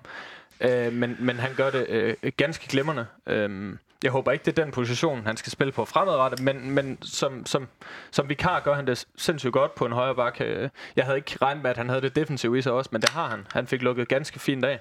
Vinder sine dueller vanvittigt aggressiv.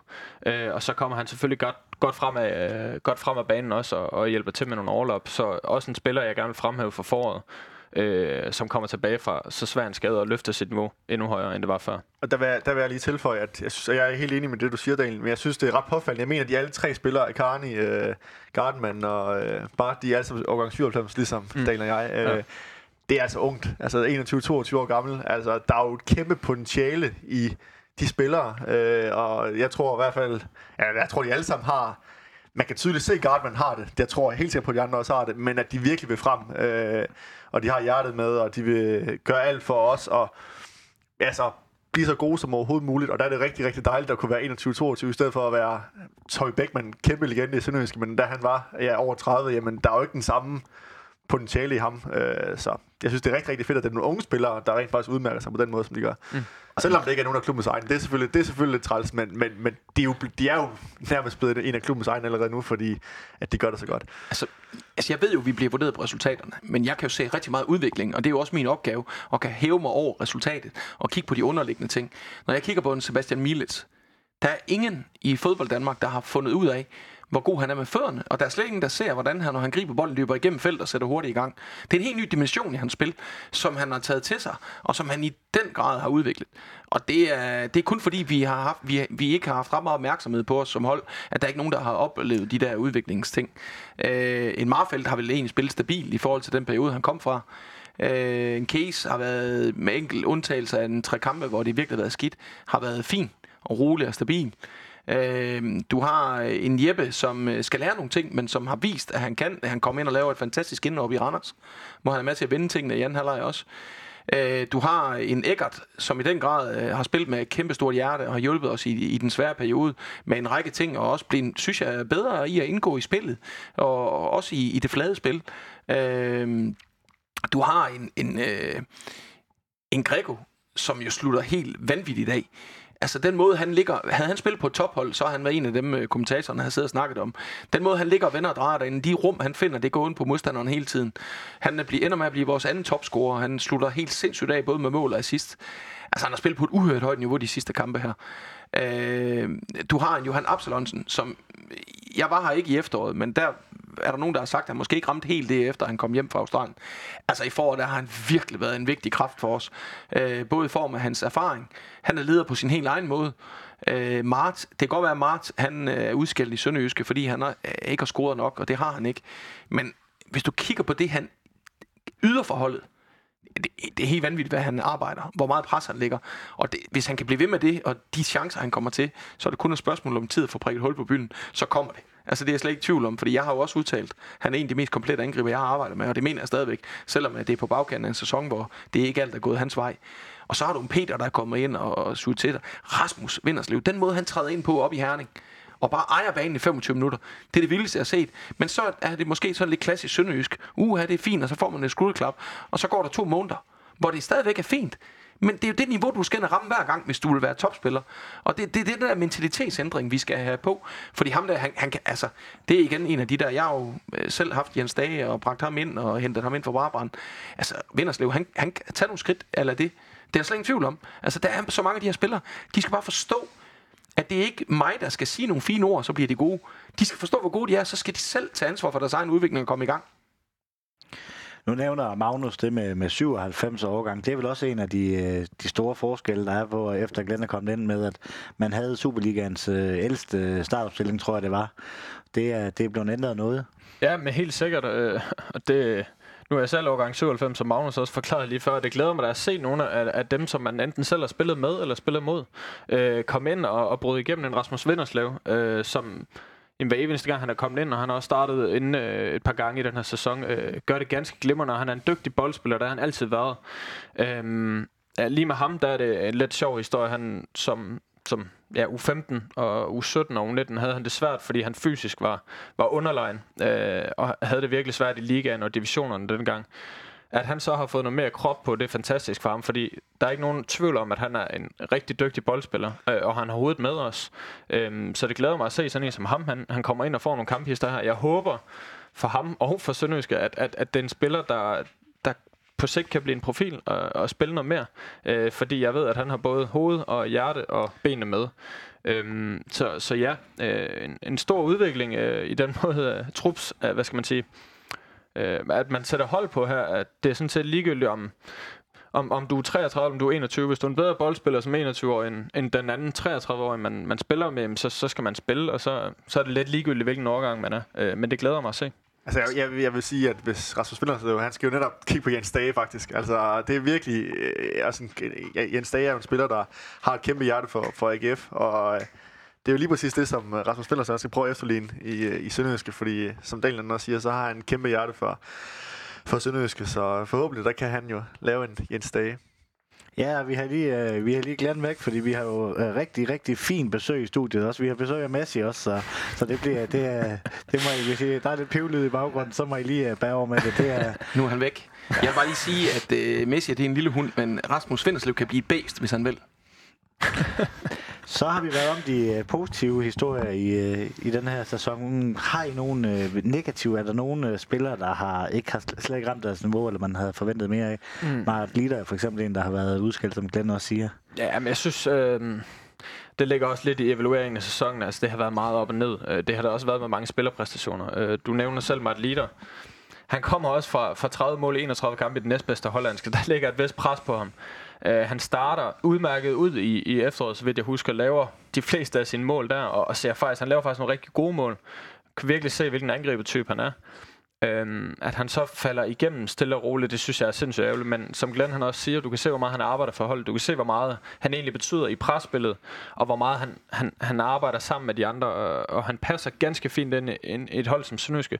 Men han har, han har bare ikke formået at få den ind her i foråret. Og, og det er ærgerligt for sådan en, en mand, han lever af selvtillid. Men, men jeg, jeg er ikke i tvivl om, at, at får han prikket hul på bylden igen fra den kommende sæson, så, så er det en mand, der kan lave mange mål i Sønderjyske. Øh, Ja. Jeg synes, han har lavet en mentalitetsændring også. Han havde sådan en, øh, når jeg sådan så nogle kampe, inden jeg, jeg var tiltrådt, og også øh, øh, i opstarten, øh, hvor jeg havde meget snak med ham, det der med, at han slog sådan ud med armene og slog op i banen, og så gik han lidt rundt. Men han sagde, altså, det, det, det kan godt være, at du ikke scorer, men altså, du, så må du bidrage til holdet og arbejde stenhårdt, og det gør han. Altså, nu kan jeg i anførstegn regne med ham hele tiden i 90 minutter, hvor han hele tiden er der. Selvfølgelig er han irriteret, selvfølgelig har han den der gærighed for, at han gerne vil score mål, men det er en kæmpe kvalitet, at han har kunnet udvise den mentale styrke, han har.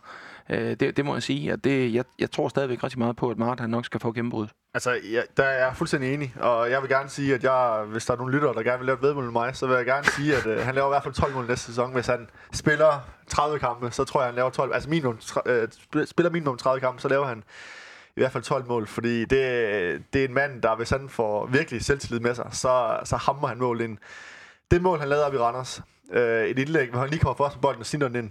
Det var egentlig den slags mål, jeg forventede. Nu har jeg set alle hans mål fra, fra den næstbedste række sådan, på sådan en YouTube-klip. Det var sådan nogle mål, jeg virkelig forventede, han skulle lave. Samt de mål, han også har lavet her i foråret, hvor han lige rammer den øh, op i Herning og øh, mod Esbjerg, hvor han, eller var det Randers, hvor han lige rammer snitter den videre med hovedet. Og, og, og være den der spiller inde i feltet, der lige får en fod på øh, hovedet på, jamen, det handler om rigtig meget om, om hvad skal man sige, målnæse. Være på det rigtige sted på det rigtige, rigtige tidspunkt. Kommer han ind i en positiv rytme, jamen, øh, så banker han mål ind, og øh, med al respekt for de angriber, der har været i Sønderjyske tidligere, jamen, så har han potentialet, og det er jeg ikke i tvivl om, til at være den angriber, der laver klart flest mål i, øh, i Sønderjyske nogensinde. Øh, så forhåbentlig der får han en god start på næste sæson, og så hjerner han den ind. Men igen, jeg vil sige, at han har også overrasket mig. Jeg har også set det YouTube-klip der. Det har, det har været det har været rigtig mange tap ja, øh, hvor han står foran, og står de rigtige steder. Det er også en angriberkvalitet, men jeg, jeg vil sige, at nogle af de mål, han lavede, har også overrasket mig. I starten af sæsonen, hvor han tager en solotur i Brøndby blandt andet. Mm. At han kan på egen hånd. Han har farten til det, han har drivet til det, og som Glenn siger, gærheden. Så, så han kan meget på egen hånd også. Det, det handler ikke kun om, at han skal lave tap men, men det er selvfølgelig også en, en kvalitet i sig selv. Men som Magnus siger, jeg er også sikker på, at, at det er en mand, der kommer til at lave, lave mange mål i Sønderjyske i fremtiden. Men man skal også huske på, når man kigger på det, han er en spiller, der spiller på det hold, der havde næst dårligst i at skabe store åbne målchancer. Og der er det klart, de tab han kom fra, øh, jamen det er klart, kan vi dominere kampene, som vi har kunnet i nogle af dem, øh, få nogle klare strukturer og aftaler, som han skal være disciplineret holde, jamen så får han også oplevelsen af, at de andre servicerer ham, fordi han er der, hvor han skal være. Og der tror jeg, han har let efter målene, og spilleren har let efter ham, og så er det ikke ligesom, ligesom klikket, fordi når der så er aftalt, at han skulle være ved Forste, så har han ikke været ved Forste. Og så er spillerne spillet til Forste. Så næste gang har de spillet på bær, så har han løbet til Forst. Så det er sådan lige alle de der ting, fordi alt med et godt hjerte, men der har bare manglet den der systematik og struktur i det etablerede angrebsspil på den sidste tredjedel. Og det er jo det, jeg håber på, at vi øh, kan tilnærme os øh, fra starten af sæson. Ja, og så har vi jo med i Sønderjyske, hvis øh, der er noget optimisme, øh, Guld kommer, kommer ind, ikke, så forventer vi guld og grøn skov. Kommer en angriber med øh, 30 mål i 31 kampe, så forventer vi også bare en bra ud. Altså, han har scoret syv mål. Det er ikke så mange angriber i, i Sønderjyske, der har, der har scoret øh, syv mål.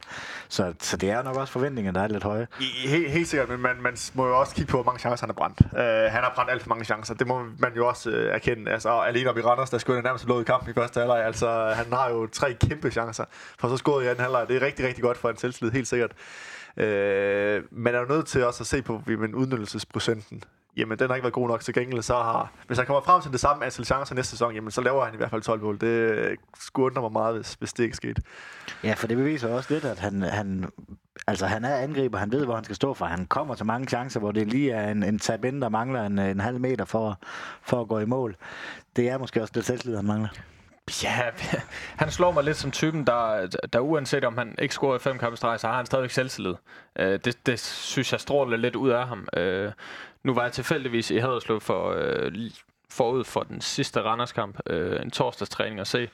Uh, og der, der bliver spillet interval, og du kan se, så snart manden får bolden, så kigger han mod mål. Han ved godt, hvor målet står og han sparker øh, på alt. Øh, og, og det synes jeg kun er fint, men, men jeg tror ikke, han er en mand, der øh, går helt ned selvtillidsmæssigt. Sådan slår han mig ikke som type. Øh, men ja, selvfølgelig, øh, målene kommer nemmere, hvis, hvis de er i gang. Øh, så, så selvfølgelig skal han score nogle mål, før, før der kommer flere.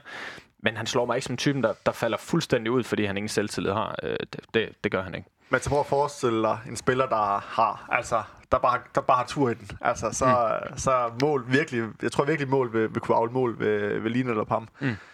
Ja, det er også den følelse, vi har snakket om i studiet. Øh, Den skal bare lige have prikket hul på den der berømte målbyld. En kamp eller to i streg. ikke? Ja, score to kampe i træ. Øh, prøv det. Jamen, øh, det, det tror jeg, vi kunne være rigtig meget for ham. En, øh, en, Det, anden det, spil, det satser vi på.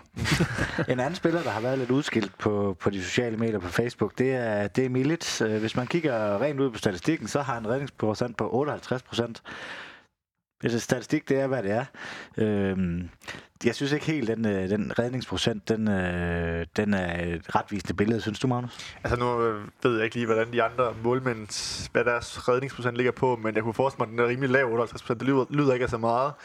Men jeg synes jo egentlig, at han har gjort det rigtig fint i foråret. Altså, han har haft nogle sindssygt store redninger. Altså, han havde en øh, hjemme mod AGF, hvor han tager Patrick Mortensen fra eh, to meter, og en redning på, eh, var det Onuachu op i Herning, hvor han også, altså, hvor- hvor Sønderjysk blev snydt for et kæmpe straffespark til, til allersidst, hvor der også kunne være point værd, point værd. Han har været uheldig, synes jeg, med, at de kæmpe, kæmpe redninger, han har haft her i foråret, jamen det har måske ikke givet så mange point, som de skulle, fordi ja, jamen, Sønderjysk har tabt kampen alligevel. Men havde Sønderjysk fået det point op i Herning, havde Sønderjysk øh, fået det point mod AGF, som, han- som de skulle, jamen øh, så havde han jo været, så havde hans præstationer kommet meget mere frem. Men det er klart, når man taber kampen, jamen så kan en god redning efter 80 minutter i et 2 nederlag, jamen det kan godt blive glemt. Øh, så ja. Synes du, at øh, han er så dårlig, altså næsten hver anden øh, skud går ind? Jeg synes lidt, han har været... Øh, altså de mål, der er gået ind, dem har han jo ikke noget at gøre med, så det er jo, det er jo, det er jo næsten forsvaret, at, at der ikke har det, altså det er nogle store chancer, de har haft, fordi at, at 58 procent, det lyder ikke meget. Nej, man kan sige, at en målmand bliver også bedre at have et, et stabilt forsvar. Sønderjyske har øh, for vaner at have et stabilt forsvar, han er stabil defensiv. Øh, sådan har det ikke været her i foråret, øh, og det skyldes både personlige fejl, og det skyldes måske, at hovedet ligger lidt mere offensivt. Øh, men, men nej, øh, jeg synes heller ikke, det afspejler hans, hans niveau. Jeg synes, han er en ganske glimrende målmand. Øh, så, så ja, du kan ikke, man kan ikke putte alle mål på hans kappe, og som Magnus også siger, så har han haft nogle sindssygt vigtige redninger, som desværre ikke har givet nogen point for Sønderjyske, fordi at, at man har lukket to mål mere ind på, på forsvarsfejl eller på manglende koncentration. Øh, op i Vejle, øh, 4-1 op i Vejle. Kan jeg huske, at jeg snakkede med dig, Glenn, efter kampen, hvor, hvor du sagde, at det var, det var rigtig meget, at der, der kom nogle, nogle blackouts hos nogle spillere. Personlige fejl, som du ikke har set før. Øh, og det skyldes jo også, at, at, at man lukker de her mål ind. Øh, så, så, så nej, jeg synes, jeg synes han er, hans niveau er mere end, end, end hvad redningsprocenten, som du nu angiver, øh, er, altså, giver udtryk for. Altså, jeg, jeg kan personligt sige, at øh, det er en af det, jeg, når jeg sidder med, med bold, øh, jamen, så snakker vi om, jamen, så nu står en helt vildt god kamp, og point ved allerede at lidt andet, så lav lidt historie med ham på et eller andet tidspunkt, øh, om hvad med, hvad med hans fremtid. Altså, han har jo stadig noget, noget kontrakt tilbage, men skal han videre på et tidspunkt? Så har det så bare været uheldigt, at, at, at de kampe, hvor han har, har leveret, leveret de der store redninger, der har det ikke givet så mange point. Men det er altså en spiller, som, som fodbold, altså, der ser rigtig meget fodbold, de, de har fået i hvert fald til dels øjnene op for, at, jamen, kan, kan Sønderjyske holde ham? Jamen, det synes jeg faktisk er et helt seriøst tema her, også her til sommer. Og det er altså til en klub, der er bedre end, end Sønderjyske, hvis, i så fald. Ja, men øh, vi har været lidt inde på det. Øh, det har jo været en sæson med op- og nedture, og vi var lige ved at komme i fedtefadet og skulle ud i nogle forfærdelige playoff-kampe. I har snakket lidt om, at I var lidt nervøse. Daniel, øh, hvor nervøs var du for, at vi skulle ud i de der nedrykningskampe, og, og egentlig, at nedrykningen var reelt far? Nå, men i, i løbet af sæsonen var jeg da, var jeg da nervøs på Sønderjyskes vegne, øh, fordi det så ikke godt ud, og det så ikke godt ud i slutningen af efteråret. Og det så bestemt heller ikke godt ud efter de tre første kampe, resultatmæssigt. Øh, så kan man spille nok så fin fodbold. Øh, men, men hvis resultaterne ikke er der, det er det, man bliver målt på. Hvis de ikke er der, så ser det skidt ud. Øh, og på, på klubbens vegne var jeg da nervøs for, at man skulle ned i de nedrykningskampe, der hvor alt simpelthen bare kan ske. Øh, kommer til gengæld i, i en god pulje. Øh, heldigt for Sønderjyske. Øh, med, med lidt pointafstanden helt ned til bunden. Øh, lige ved at, at, at nærme sig der igen. Spiller en afgørende kamp hjemme mod Vejle, øh, hvor, øh, hvor AGF slår øh, Horsens øh, i Aarhus. Øh, men, men hele vejen igennem har jeg været nervøs for på Sønderjyskes vegne. Det, det, det har jeg. Det, det tror jeg, de fleste har øh, i og omkring klubben. Altså, jeg vil sige, det, der har været to sekvenser, hvor jeg har været øh, nervøs på Sønderjyskes vegne. Den ene, det har været øh, efter kampen i Aalborg, øh, hvor man har spillet tre gode kampe for 0 point. Målscore 0-7.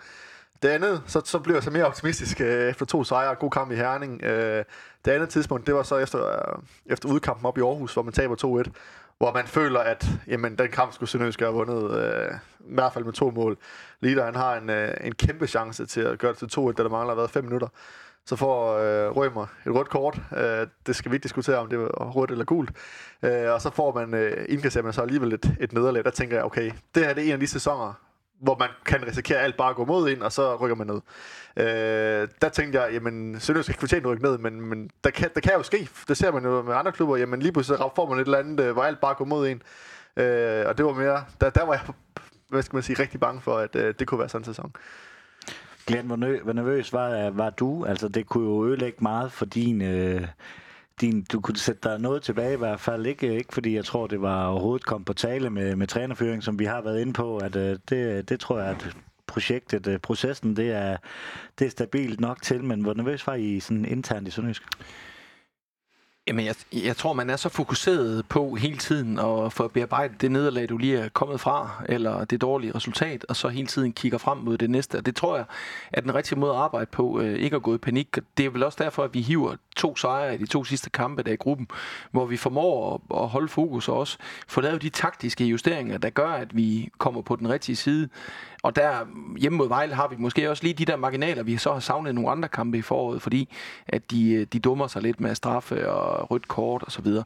Og det var, det var rart. Men, men jeg, jeg har ikke været nervøs for, at vi skulle rykke ud, men jeg har selvfølgelig været nervøs for, at vi skulle ud og spille øh, de der knald- eller faldkampe. Men jeg har også hele tiden følt, at, at vi havde så meget substans, at skulle vi for eksempel ud og spille som Vendsyssel skal ud mod et første så ville vi klare det. Men øh, jeg er glad for, at vi, vi, vi kom over det, og jeg, jeg er øh, faktisk mere irriteret over nu her, også øh, når vi sidder og snakker om det, at vi ikke fik slået Randers, fordi jeg tror, vi kunne have... Øh, øh altså, jeg er overbevist om, at vi har slået AGF også, og øh, det hold, der er i nummer 4, det, det havde vi også slået. Altså, lige den måde, vi spiller på her i slutfasen, det, det er, ja, men det er jo det er bare sæsonen i nødskal. Det har været det har virkelig været dårligt, øh, men der har også været nogle marginaler, der ikke er faldet ud til os. Men omvendt kunne vi også have siddet med en vejlesæson, at det er måske de mest ufortjente nedrykning, der findes. Hvis du kigger på alt målbart statistik, så, det, så kan Vejle ikke spille to sæsoner og så rykke ud en gang nærmest. Men de har nu gjort det, fordi så kan man snakke om mangel disciplin og nogle mærkelige øh, træner og altså alle de der ting. Men hvis du kigger på fagligheden og indholdet af det, de har præsteret, hvad er det, du kan målbart, så, så er det vanvittigt, de rykker ud i Superligaen over hele sæsonen. Det er nødt til at sige. De har været bedre end, end mange af dem, der også ligger øh, over os. Hvis vi skal have, prøve at kigge på lidt sæsonens højdepunkter og lavpunkter. Hvis du skulle, øh, skulle vælge to ud, Magnus. Øh. Jamen altså, højdepunktet i efteråret, det var helt klart uh, kampen i Brøndby, hvor man vinder 4-2. Ingen tvivl om det. Altså, der øh, laver fire mål på Brøndby Stadion, kunne have lavet flere mål, øh, var det bedste hold. Klart den bedste kamp øh, i efteråret. I foråret, der vil jeg mene, at øh, højdepunktet selvfølgelig var, var kampen mod Vejle, hvor man vinder 4-1. Jamen, øh, overlevelse, den eufori, det, det skabte. Øh, jamen, det er jo kulminationen på, på en overlevelseskamp, som det jo endte ud med at blive. Så det vil jeg sige, det var de, de to højdepunktskampe i henholdsvis efteråret og foråret. Hvad så med lavpunktet? Lavpunktet, det vil jeg sige, at øh, kampen mod FC Nordsjælland i efteråret, den, øh, hvor de taber 2 på hjemmebane, den, øh, da jeg var nede og tale med spillere øh, og med Heisen efter kampen, jamen, der lignede det nogle spillere, der var lidt resignerende. Det må jeg, det må jeg, må jeg erkende. Øh, hvor man har spillet en rigtig, rigtig dårlig kamp, øh, og man taber til allersidst på et godt mål af Andreas Olsen, jamen øh, det, der, der, der fik jeg også lidt en følelse af, at okay, hvis der ikke sker et eller andet nu her, jamen så kan, så kan Sønderjysk også komme i, komme i fedtefadet.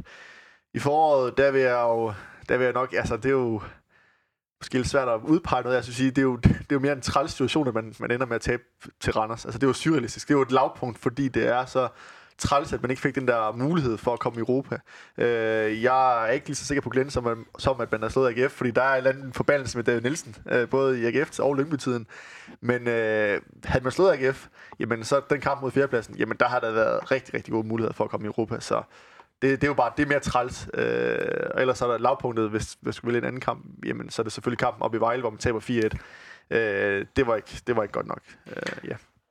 Hvis øh, jeg skal stille dig samme spørgsmål. Uh, her, Magnus han dækker, dækker det hele godt ind jo. Øh, altså, jeg synes, sæsonens højdepunkt, det, det, det er selvfølgelig hjemme mod Vejle, hvor man, hvor man sikrer det her. Uh, det er klart. Uh, jeg var ikke uh, selv på stadion. Jeg sad i Aarhus til, til AGF uh, Horsens, men uh, man kunne hvad kan man sige, glædeligt følge med i den anden kamp, øhm, og også i den kamp, jeg, jeg sad til oppe i Aarhus. Øh, sæsonens lavpunkt. Øh, det er nemt at pege på de tre første kampe i foråret. Øh, det har så ikke haft øh, en voldsom betydning for, for Sønderjyske sæson. Øh, de, de, de klarer sig alligevel. Øh, men, men der må jeg sige, det, det, det må nok være lavpunktet. Jeg husker ikke så mange kampe fra, fra efter, jeg husker bedste med foråret. Øhm, men, men det er nok de, de tre kampe øh, i starten af, af foråret, hvor man hvor det kunne begynde at se til virkelig skidt ud resultatmæssigt for, for Sønderjyske, så det er det, jeg må pege på. Det var også fordi, at, hvad skal man sige, at på det tidspunkt, jamen der holdene bagved, altså Vejle, Vendsyssel, Hobro begyndte jo at nærme sig. Man begyndte at frygte, at Sønderjysk skulle ud, skulle ud i den kamp, som Hobro og Vejle øh, endte ud i.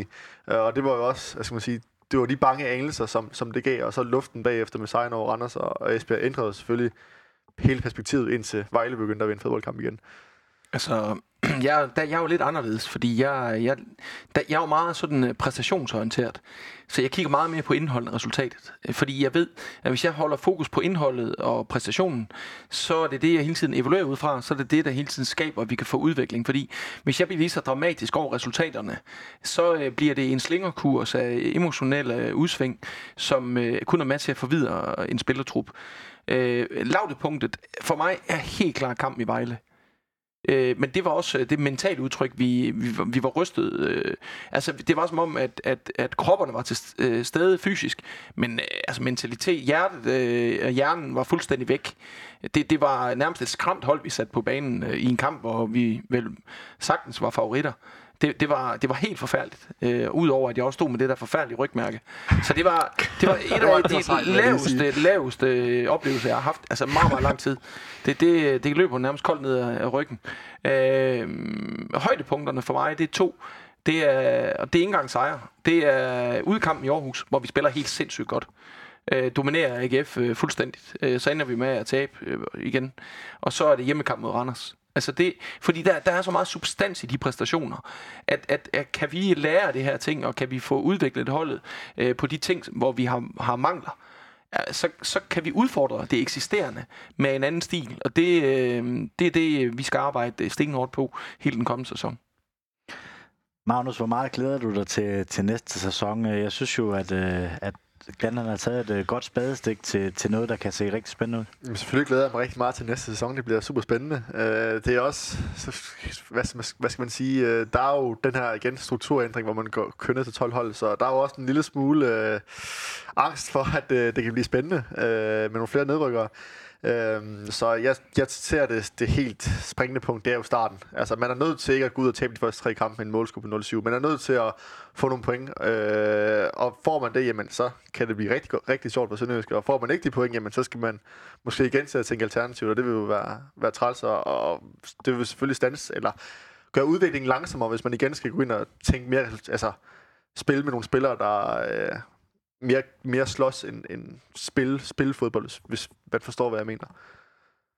Jamen øh, altså, jeg, jeg, ligesom Magnussen siger, jeg glæder mig da også til at se, hvad, hvad det bliver til. Øh, det lykkedes ikke øh, helt øh, på den måde, som Glenn han gerne vil have, tænker jeg, her i foråret, øh, at implementere den nye spillestil, men, men nu er der en god lang sommerpause. Øh, og, og spillerne starter for ny. Der er ikke det her pres på, at man skal undgå nedrykning fra start af. Øh, mm. og jeg er også sikker på, som Magnussen siger, hvis får man en god start, så får man formentlig også gang i en Røgers, man får gang i en Daniel Manko, hvis man får gang i de spillere, så, så det ligger det også mere naturligt til Sønderjyske at, at spille det her offensive fodbold, som man gerne vil, og det bliver også mere øh, elskværdigt for, for de fans, der kommer på stadion. Øh, som, som Magnus siger, får man den her gode start her, jamen, så, så er jeg sikker på, at så skal Sønderjyske nok få en ganske fin sæson.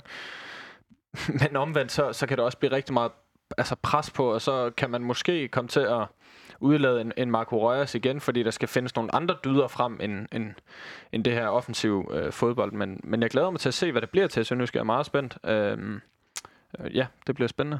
Jeg, jeg tror selvfølgelig også, det er vigtigt, at man ikke øh, kigger sort og hvidt på det, fordi det er helt normalt, i, en, i hvert fald i mit fodboldtræner øh, hjerte, at at man har noget, man drømmer om, og en måde, man gerne vil spille på, men man aldrig nogensinde øh, sætter hårdt mod hårdt, fordi det handler om at få gennemtrumfet, at de ting og de tiltag, man gerne vil have, at de bare skal lykkes, fordi så, så kvaler man langsomt og sikkert en, en spillertrup.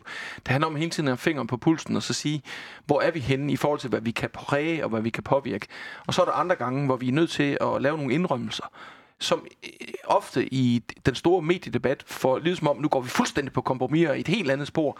Fordi vi arbejder jo så meget i hverdagen med de samme ting. Ellers ville vi heller ikke for eksempel kunne have spillet, som vi gjorde mod Randers, hvis vi bare pakket hverdagen, strukturen, træningsøvelserne, øh, identiteten og filosofien øh, væk. Så, så havde vi ikke kunne finde det der. Så det er jo noget, der hele tiden bliver arbejdet med. Og så laver man nogle naturlige indrømmelser efter, hvor man nu er henne i den cyklus, som en sæson er. Øh, og vi ved jo alle sammen, at det bliver et, et, et, et hundeslagsmål, og det kommer til at gå amok i næste sæson, fordi alle medierne efter en, et nederlag vil begynde at, efter en runde nærmest sige, der er tre nedrykker, hvad tænker du om det, og er I nu i nedrykningsfar? Og der handler det virkelig om, at man kan bevare roen og overblik og ikke komme i sin følelsesvold, men virkelig være afmålt og kunne netop analysere på de underliggende parametre, og så kigge på, hvor er man henne. Fordi resultaterne kommer ikke bare ved, at vi taler om det, eller nu skal man også på på, nu har man tabt tre kampe, nu skal der en sejr til. Det, det, de der sejre der, de kommer ikke ved, at man taler om det. Det kommer ved, at man øh, arbejder med tingene ordentligt, og hele tiden sørger for at have fingeren på pulsen, både kollektivt, men især individuelt. Ja, så går du jo også ind i et uh, transfervindue nu, hvor uh, du kender truppen uh, bedre, end du uh, gjorde uh, der, i vinterens transfervindue. Det er vel også uh, vigtigt for en træner, så man ved ligesom, på hvilke positioner man, uh, man skal forstærke sig. Ja, det er helt afgjort. Også øh, fordi vi, vi, vi skal stadigvæk være så dygtige i de emner, vi kigger efter, fordi det skal være nogen, der passer ind i vores lønramme også. Og der har vi ikke en lønramme, som ret mange af de andre klubber bare lige kan. Øh, og derfor skal vi være virkelig et produkt af vores forarbejde. Derfor skal vi virkelig samarbejde øh, hele tiden stærkt i organisationen. Og så se om vi kan finde de der spillere, vi kan skrue på, der kan være med til at tage det næste skridt øh, sammen med os, uden at vi mister det. Øh, og det øh, har jeg en god mavefornemmelse om, at vi, vi lykkes med. Og det er så også vigtigt for mig at understrege, at fordi der måske kommer et par navne ind, der på papir ser fint ud, så er det vigtigt, at hele ikke eksploderer. Vi skal stadigvæk være ydmyge. Altså ydmyghed, det er et af de vigtigste begreber, både hvis man skal skabe et stabilt præstationskultur, men i særdeleshed også, hvis vi som klub skal huske, hvad vi er, hvad vi kommer af, og hvad vi er formet af. Altså alle, der kender mig, ved, at jeg presser og pusher alt, hvad jeg kan, men vi kan ikke pushe det ud over kanten. Så vi skal stadigvæk huske, at Sønderjysk kommer fra, og hvor vi er på vej hen, så det ikke bliver sådan unuanceret, at øh, vi sidder utilfredse øh, over det mindste. Det, det, det tror jeg er vigtigt, fordi det, det kan vi ikke følge med til i kulturen, hvis vi vil forsere den der udvikling for hurtigt. Og nu lyder jeg som sådan en træner, der forsøger at sidde og, og bygge en masse undskyldninger om. Det er slet ikke det, vi snakker om, men det, vi snakker om, det er at komme med til at præge de her ting, fordi hvilken som helst arbejdsplads, der skal skabe øh, noget, øh, en, en ny øh, tilgang med nye resultater, har brug for det. For ellers så skal der komme en julemand, sætte en ordentlig spand øh, penge foran hejsen, og så kan vi plukke fra en høj hylde, og så er det helt naturligt at sige, at så skal det hedde top 3, eller så skal det hedde top 4, fordi så er, øh, hvad kan man sige, betingelserne også til stede øh, på alle parametre. Nu, øh, nu sidder vi jo her, der er et, øh, et transfervindue, du kommer. Øh, jeg, vil næste, jeg tror, jeg bliver kølhal, hvis jeg ikke, øh, ikke spørger, når jeg har træneren øh, bag mikrofonen. Øh, er der noget øh, nyt om, øh, om forlængelserne af de spillere, I har, eller er der nogen nyt på vej ind? Det kan jeg godt sige ja til, at der er en masse spændende ting i gang. Øh, der er øh, meget tætte øh, dialoger med de spillere, vi gerne vil forlænge med. Og øh, det er jeg optimistisk omkring. Øh, det betyder ikke, at det er på plads, men det betyder, at der er en god dialog, og øh, det er vigtigt. Så øh, har jeg lært af erfaring, at man skal ikke glæde sig for hurtigt eller for tidligt. Men hvis vi lykkes med det, som jeg håber på og tror på, jamen, øh, så er det en glad træner, I sidder overfor. Hvornår? Det, det må tiden vise. Okay. Ja, men jeg tænker, man har lært lidt af Sønderjyskes øh, moderklub på FK dengang øh, med øh, Martin Laversen, man, man, øh, man havde, eller han havde ikke skrevet under med ham, men han havde allerede introduceret ham. Det ved jeg ikke, om I kan huske. Nej, det, jeg tror, det, det er før min tid i hvert fald. Ja, Det, der var jeg nok ikke øh, så meget på ikke, stadion ikke, ikke, øh, det er ikke Martin Laversen. Jakob. Jakob Laversen, lige præcis. Lige præcis. Der havde man været ude og melde ud, at man havde, havde fået en ny spil til klubben, og så valgte han så anderledes. jeg, tror, jeg tror måske, vi, vi er lidt for unge til det. Ja, det, Der det, det, det, det siger mig ikke så meget. Måske. Men det er klart, det er positivt, at vi alle kan jo godt se, øh, hvad vi er for en type klub. Man skal huske på, Sønderjysk er ikke en klub, som, hvis du kigger historisk set, har brugt ret mange penge på transfer. Øh, de har ikke lige gået ud og lagt øh, 3, 4, 5 millioner for en spiller. Det findes ikke, så derfor er vi nødt til hele tiden at være dygtige. Og der, men men det, noget fodboldverdenen også lægger mærke til, det er selvfølgelig det, som Sønderjysk har skabt i mange år med sorte tal på bundlinjen, og den step-by-step udvikling, der har været på rigtig mange parametre, fordi skal vi sammenligne os med, med dem, som har store faciliteter og rammer, så er vi stadigvæk langt bagefter på, på mange parametre og på mandskab, men vi gør det godt øh, med de rammer, vi har, de midler, vi har, og der forsøger vi hele tiden at bygge på. Og, og der er det jo dejligt, at vi kan mærke, at vi også kan række ud efter at ramme nogle spillere, som synes, vi er attraktive. Fordi de også kan se de her ting. Sønderjysk er en klub, hvor der er ro. Det er en, det er en klub, hvor du, du, man gør det, man siger. Det er ikke bare sådan en masse øh, salg fra Sahara, man forsøger at sælge, og så er virkeligheden en helt anden. Og, og vi sender jo ambassadører ud fra klubben af. Vi har været igennem et stærkt forår her, hvor rigtig mange har haft udløb. Ikke, en del af dem har ikke engang fået spilletid. Alligevel har vi haft, øh, hvad kan man sige, ro og der har været spillere, der har, alle bliver mødt med respekt. Der bliver taget afsked med alle. En Ramon, som ikke har spillet meget her det seneste, han får en, en, en, en flot øh, afsked, øh, som han har fortjent. Fordi han er også med til at sørge for, at dem, der spiller, de kan præstere. Fordi han er med til i hverdagen at gøre sit job med at være motiveret og være klar til træning og gøre sit yderste. Og det er den der kulturbearbejdning, der er vigtig. Øh, og det er klart, når han kommer ud, så kan han sige, at jeg var pisse utilfreds, træneren var dårlig, øh, jeg spillede ikke, men det er en god klub. Det er, de hviler sig selv, der er en god kultur og alle de der ting. Og det er jo noget, der vi kan mærke, og i særdeleshed Hans også kan mærke. Øh, jeg, jeg kan selvfølgelig også, fordi jeg også har fingeren på pulsen, at vi er attraktive.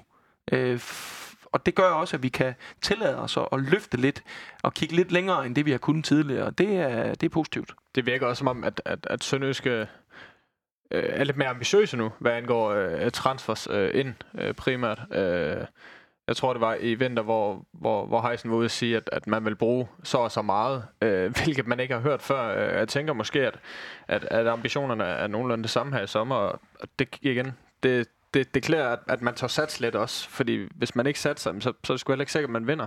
Øhm, så, så, så, så det virker som om, at, at der bliver satset lidt mere og brugt lidt flere penge, og så længe der er råd til det, så er det jo fint, kan man sige. Jamen, øh, inden, vi, inden vi slutter, så mangler vi også lige en øh, pibekoncert og en Fenerbahce for dig, Glenn. Ja. Jamen, øh, min, min pibekoncert, det er... Øh, den var lidt inde på det, men det er til Vendsyssel, at de kan fyre øh, Mike Tulberg og Jens Bertel Laskov. Øh, jeg, øh, jeg ved, at der kan være utrolig mange ting. Øh, jeg har bare ikke fornemmelsen af, at spillertruppen ikke står bag deres træner. Og hvis spillertruppen og omklædningsrummen er i balance, som er sådan to væsentlige kampe, så, så synes jeg, man skulle fortsætte med dem. Og havde man så ønske om at skulle en ny strategi, rent øh, spillestilsmæssigt, eller hvad det end måtte være, jamen så er det jo øh, okay, hvis man så vælger at, at gøre et eller andet der. Øh, jeg har jo oplevet dem øh, og kender dem godt. Og jeg, når man kigger på nogle af de oprykker, der har været i historien, øh, Helsingør sidste år, de er ikke faldet igennem en eneste gang. De har bare spillet top solidt med sejre FCK og Brøndby, og så er der nogen, der siger, at de kun har vundet hvad det, en kamp ud de sidste 12, men de har også kun tabt tre. At det er bare det er solidt i forhold til så lille en klub, det er, med det arbejde, de har lavet. Og øh, i min verden er det faktisk et trænerteam, der burde være i kandidatfælden til årets træner. Så øh, det, det er mig uforståeligt, men det er jo desværre den udvikling, fodbold der tager, ikke kun i Danmark, men internationalt, at træneren, han er ligesom øh, øh, hele tiden årsagen. Det har han altid været, men det, det er virkelig blevet ekstremt de her år. Altså gennemsnitsansættelsen for en, øh, en championship-træner i den næstbedste række i England, jeg tror, det er i syv og en halv måned. Altså det, og alle der ved, at fodbold, det er ligesom alle andre brancher. Du, det tager tid at bygge noget op, og vi ved alle sammen, at et venskab eller et ægteskab, eller hvad man i, det tager utrolig lang tid at bygge noget op, og det er bare et fingerknip, så er det hele brudt sammen igen.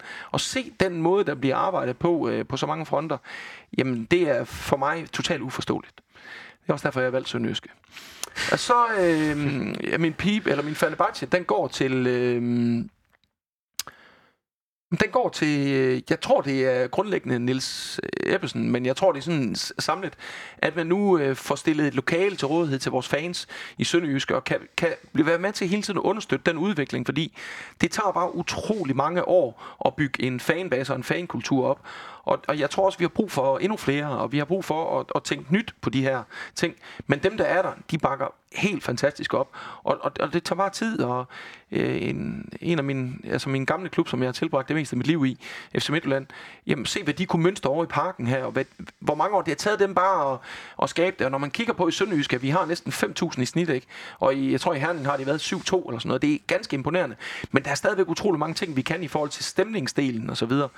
Men, men det er flot, og det er, det er også en medvirkende ting til, at nu har de et lokale, nu føler de sig værdsat, nu har de et, et tilhørsforhold og et tilhørssted fysisk, øh, der hvor vi hører til.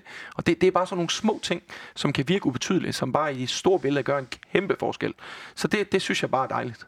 Ja, det kan da kun være en opfordring til, til fans, der hører det her. Kom ned og, kom ned og støtte øh, lokalet, kom ned og se det, og jeg regner også med, at jeg er der og kommer og få en øh, fin fodboldsnak, og måske laver vi også en podcast dernede fra en, øh, en gang. Så kom ned og snak noget, noget fodbold. Øh, det, er, det er der i hvert fald rig mulighed for. Jamen, øh, her på faldrebet, er der noget, I mangler for sagt? Nej. Nej. Vi har været rigtig godt øh, rundt om det hele. Tak fordi jeg måtte være med, vil jeg gerne sige. Det, Tak, fordi jeg måtte være med tak igen. fordi I, I vil være med. Ja, I er fantastiske her i studiet. Nu har vi også snakket næsten øh, halvanden time, så, så jeg vil gerne sige tak til Magnus Vinterskov, Det var sødt. Daniel Patselek. Patchelek. Ja, Jeg synes, det var godkendt. ja det, var, det var udmærket. Og Glenn Rødersholm. Tak, god sommer, og vi ses lige om lidt i Superligaen. Ja, så vil jeg også gerne sige tak til alle vores lyttere, både på Radio Sønderland og podcast. Øh, Vi holder sommerferie først tilbage omkring en uge før, før Superligaen starter. På Radio Sønderland vil du stadigvæk have mulighed for at høre med om onsdagen. Men øh, der vil komme nogle øh, specials her i sommerferien, øh, sommerferien som vi har op, op, øh, optaget tidligere på, på sæsonen. God sommer. Moin. Et stort tak skal lyde til murgrej.dk og Sydbank. Uden dem var denne podcast ikke mulig. Støt os på MobilePay, box 25631, 25631. Et kæmpe tak skal også lyde til dig, som lytter med. Uden dig var der nemlig ingen grund til at lave denne podcast. Spred gerne rygtet om voresklub.dk, så vi kan få lyttertallet endnu højere op. Vi siger så møg manden tak.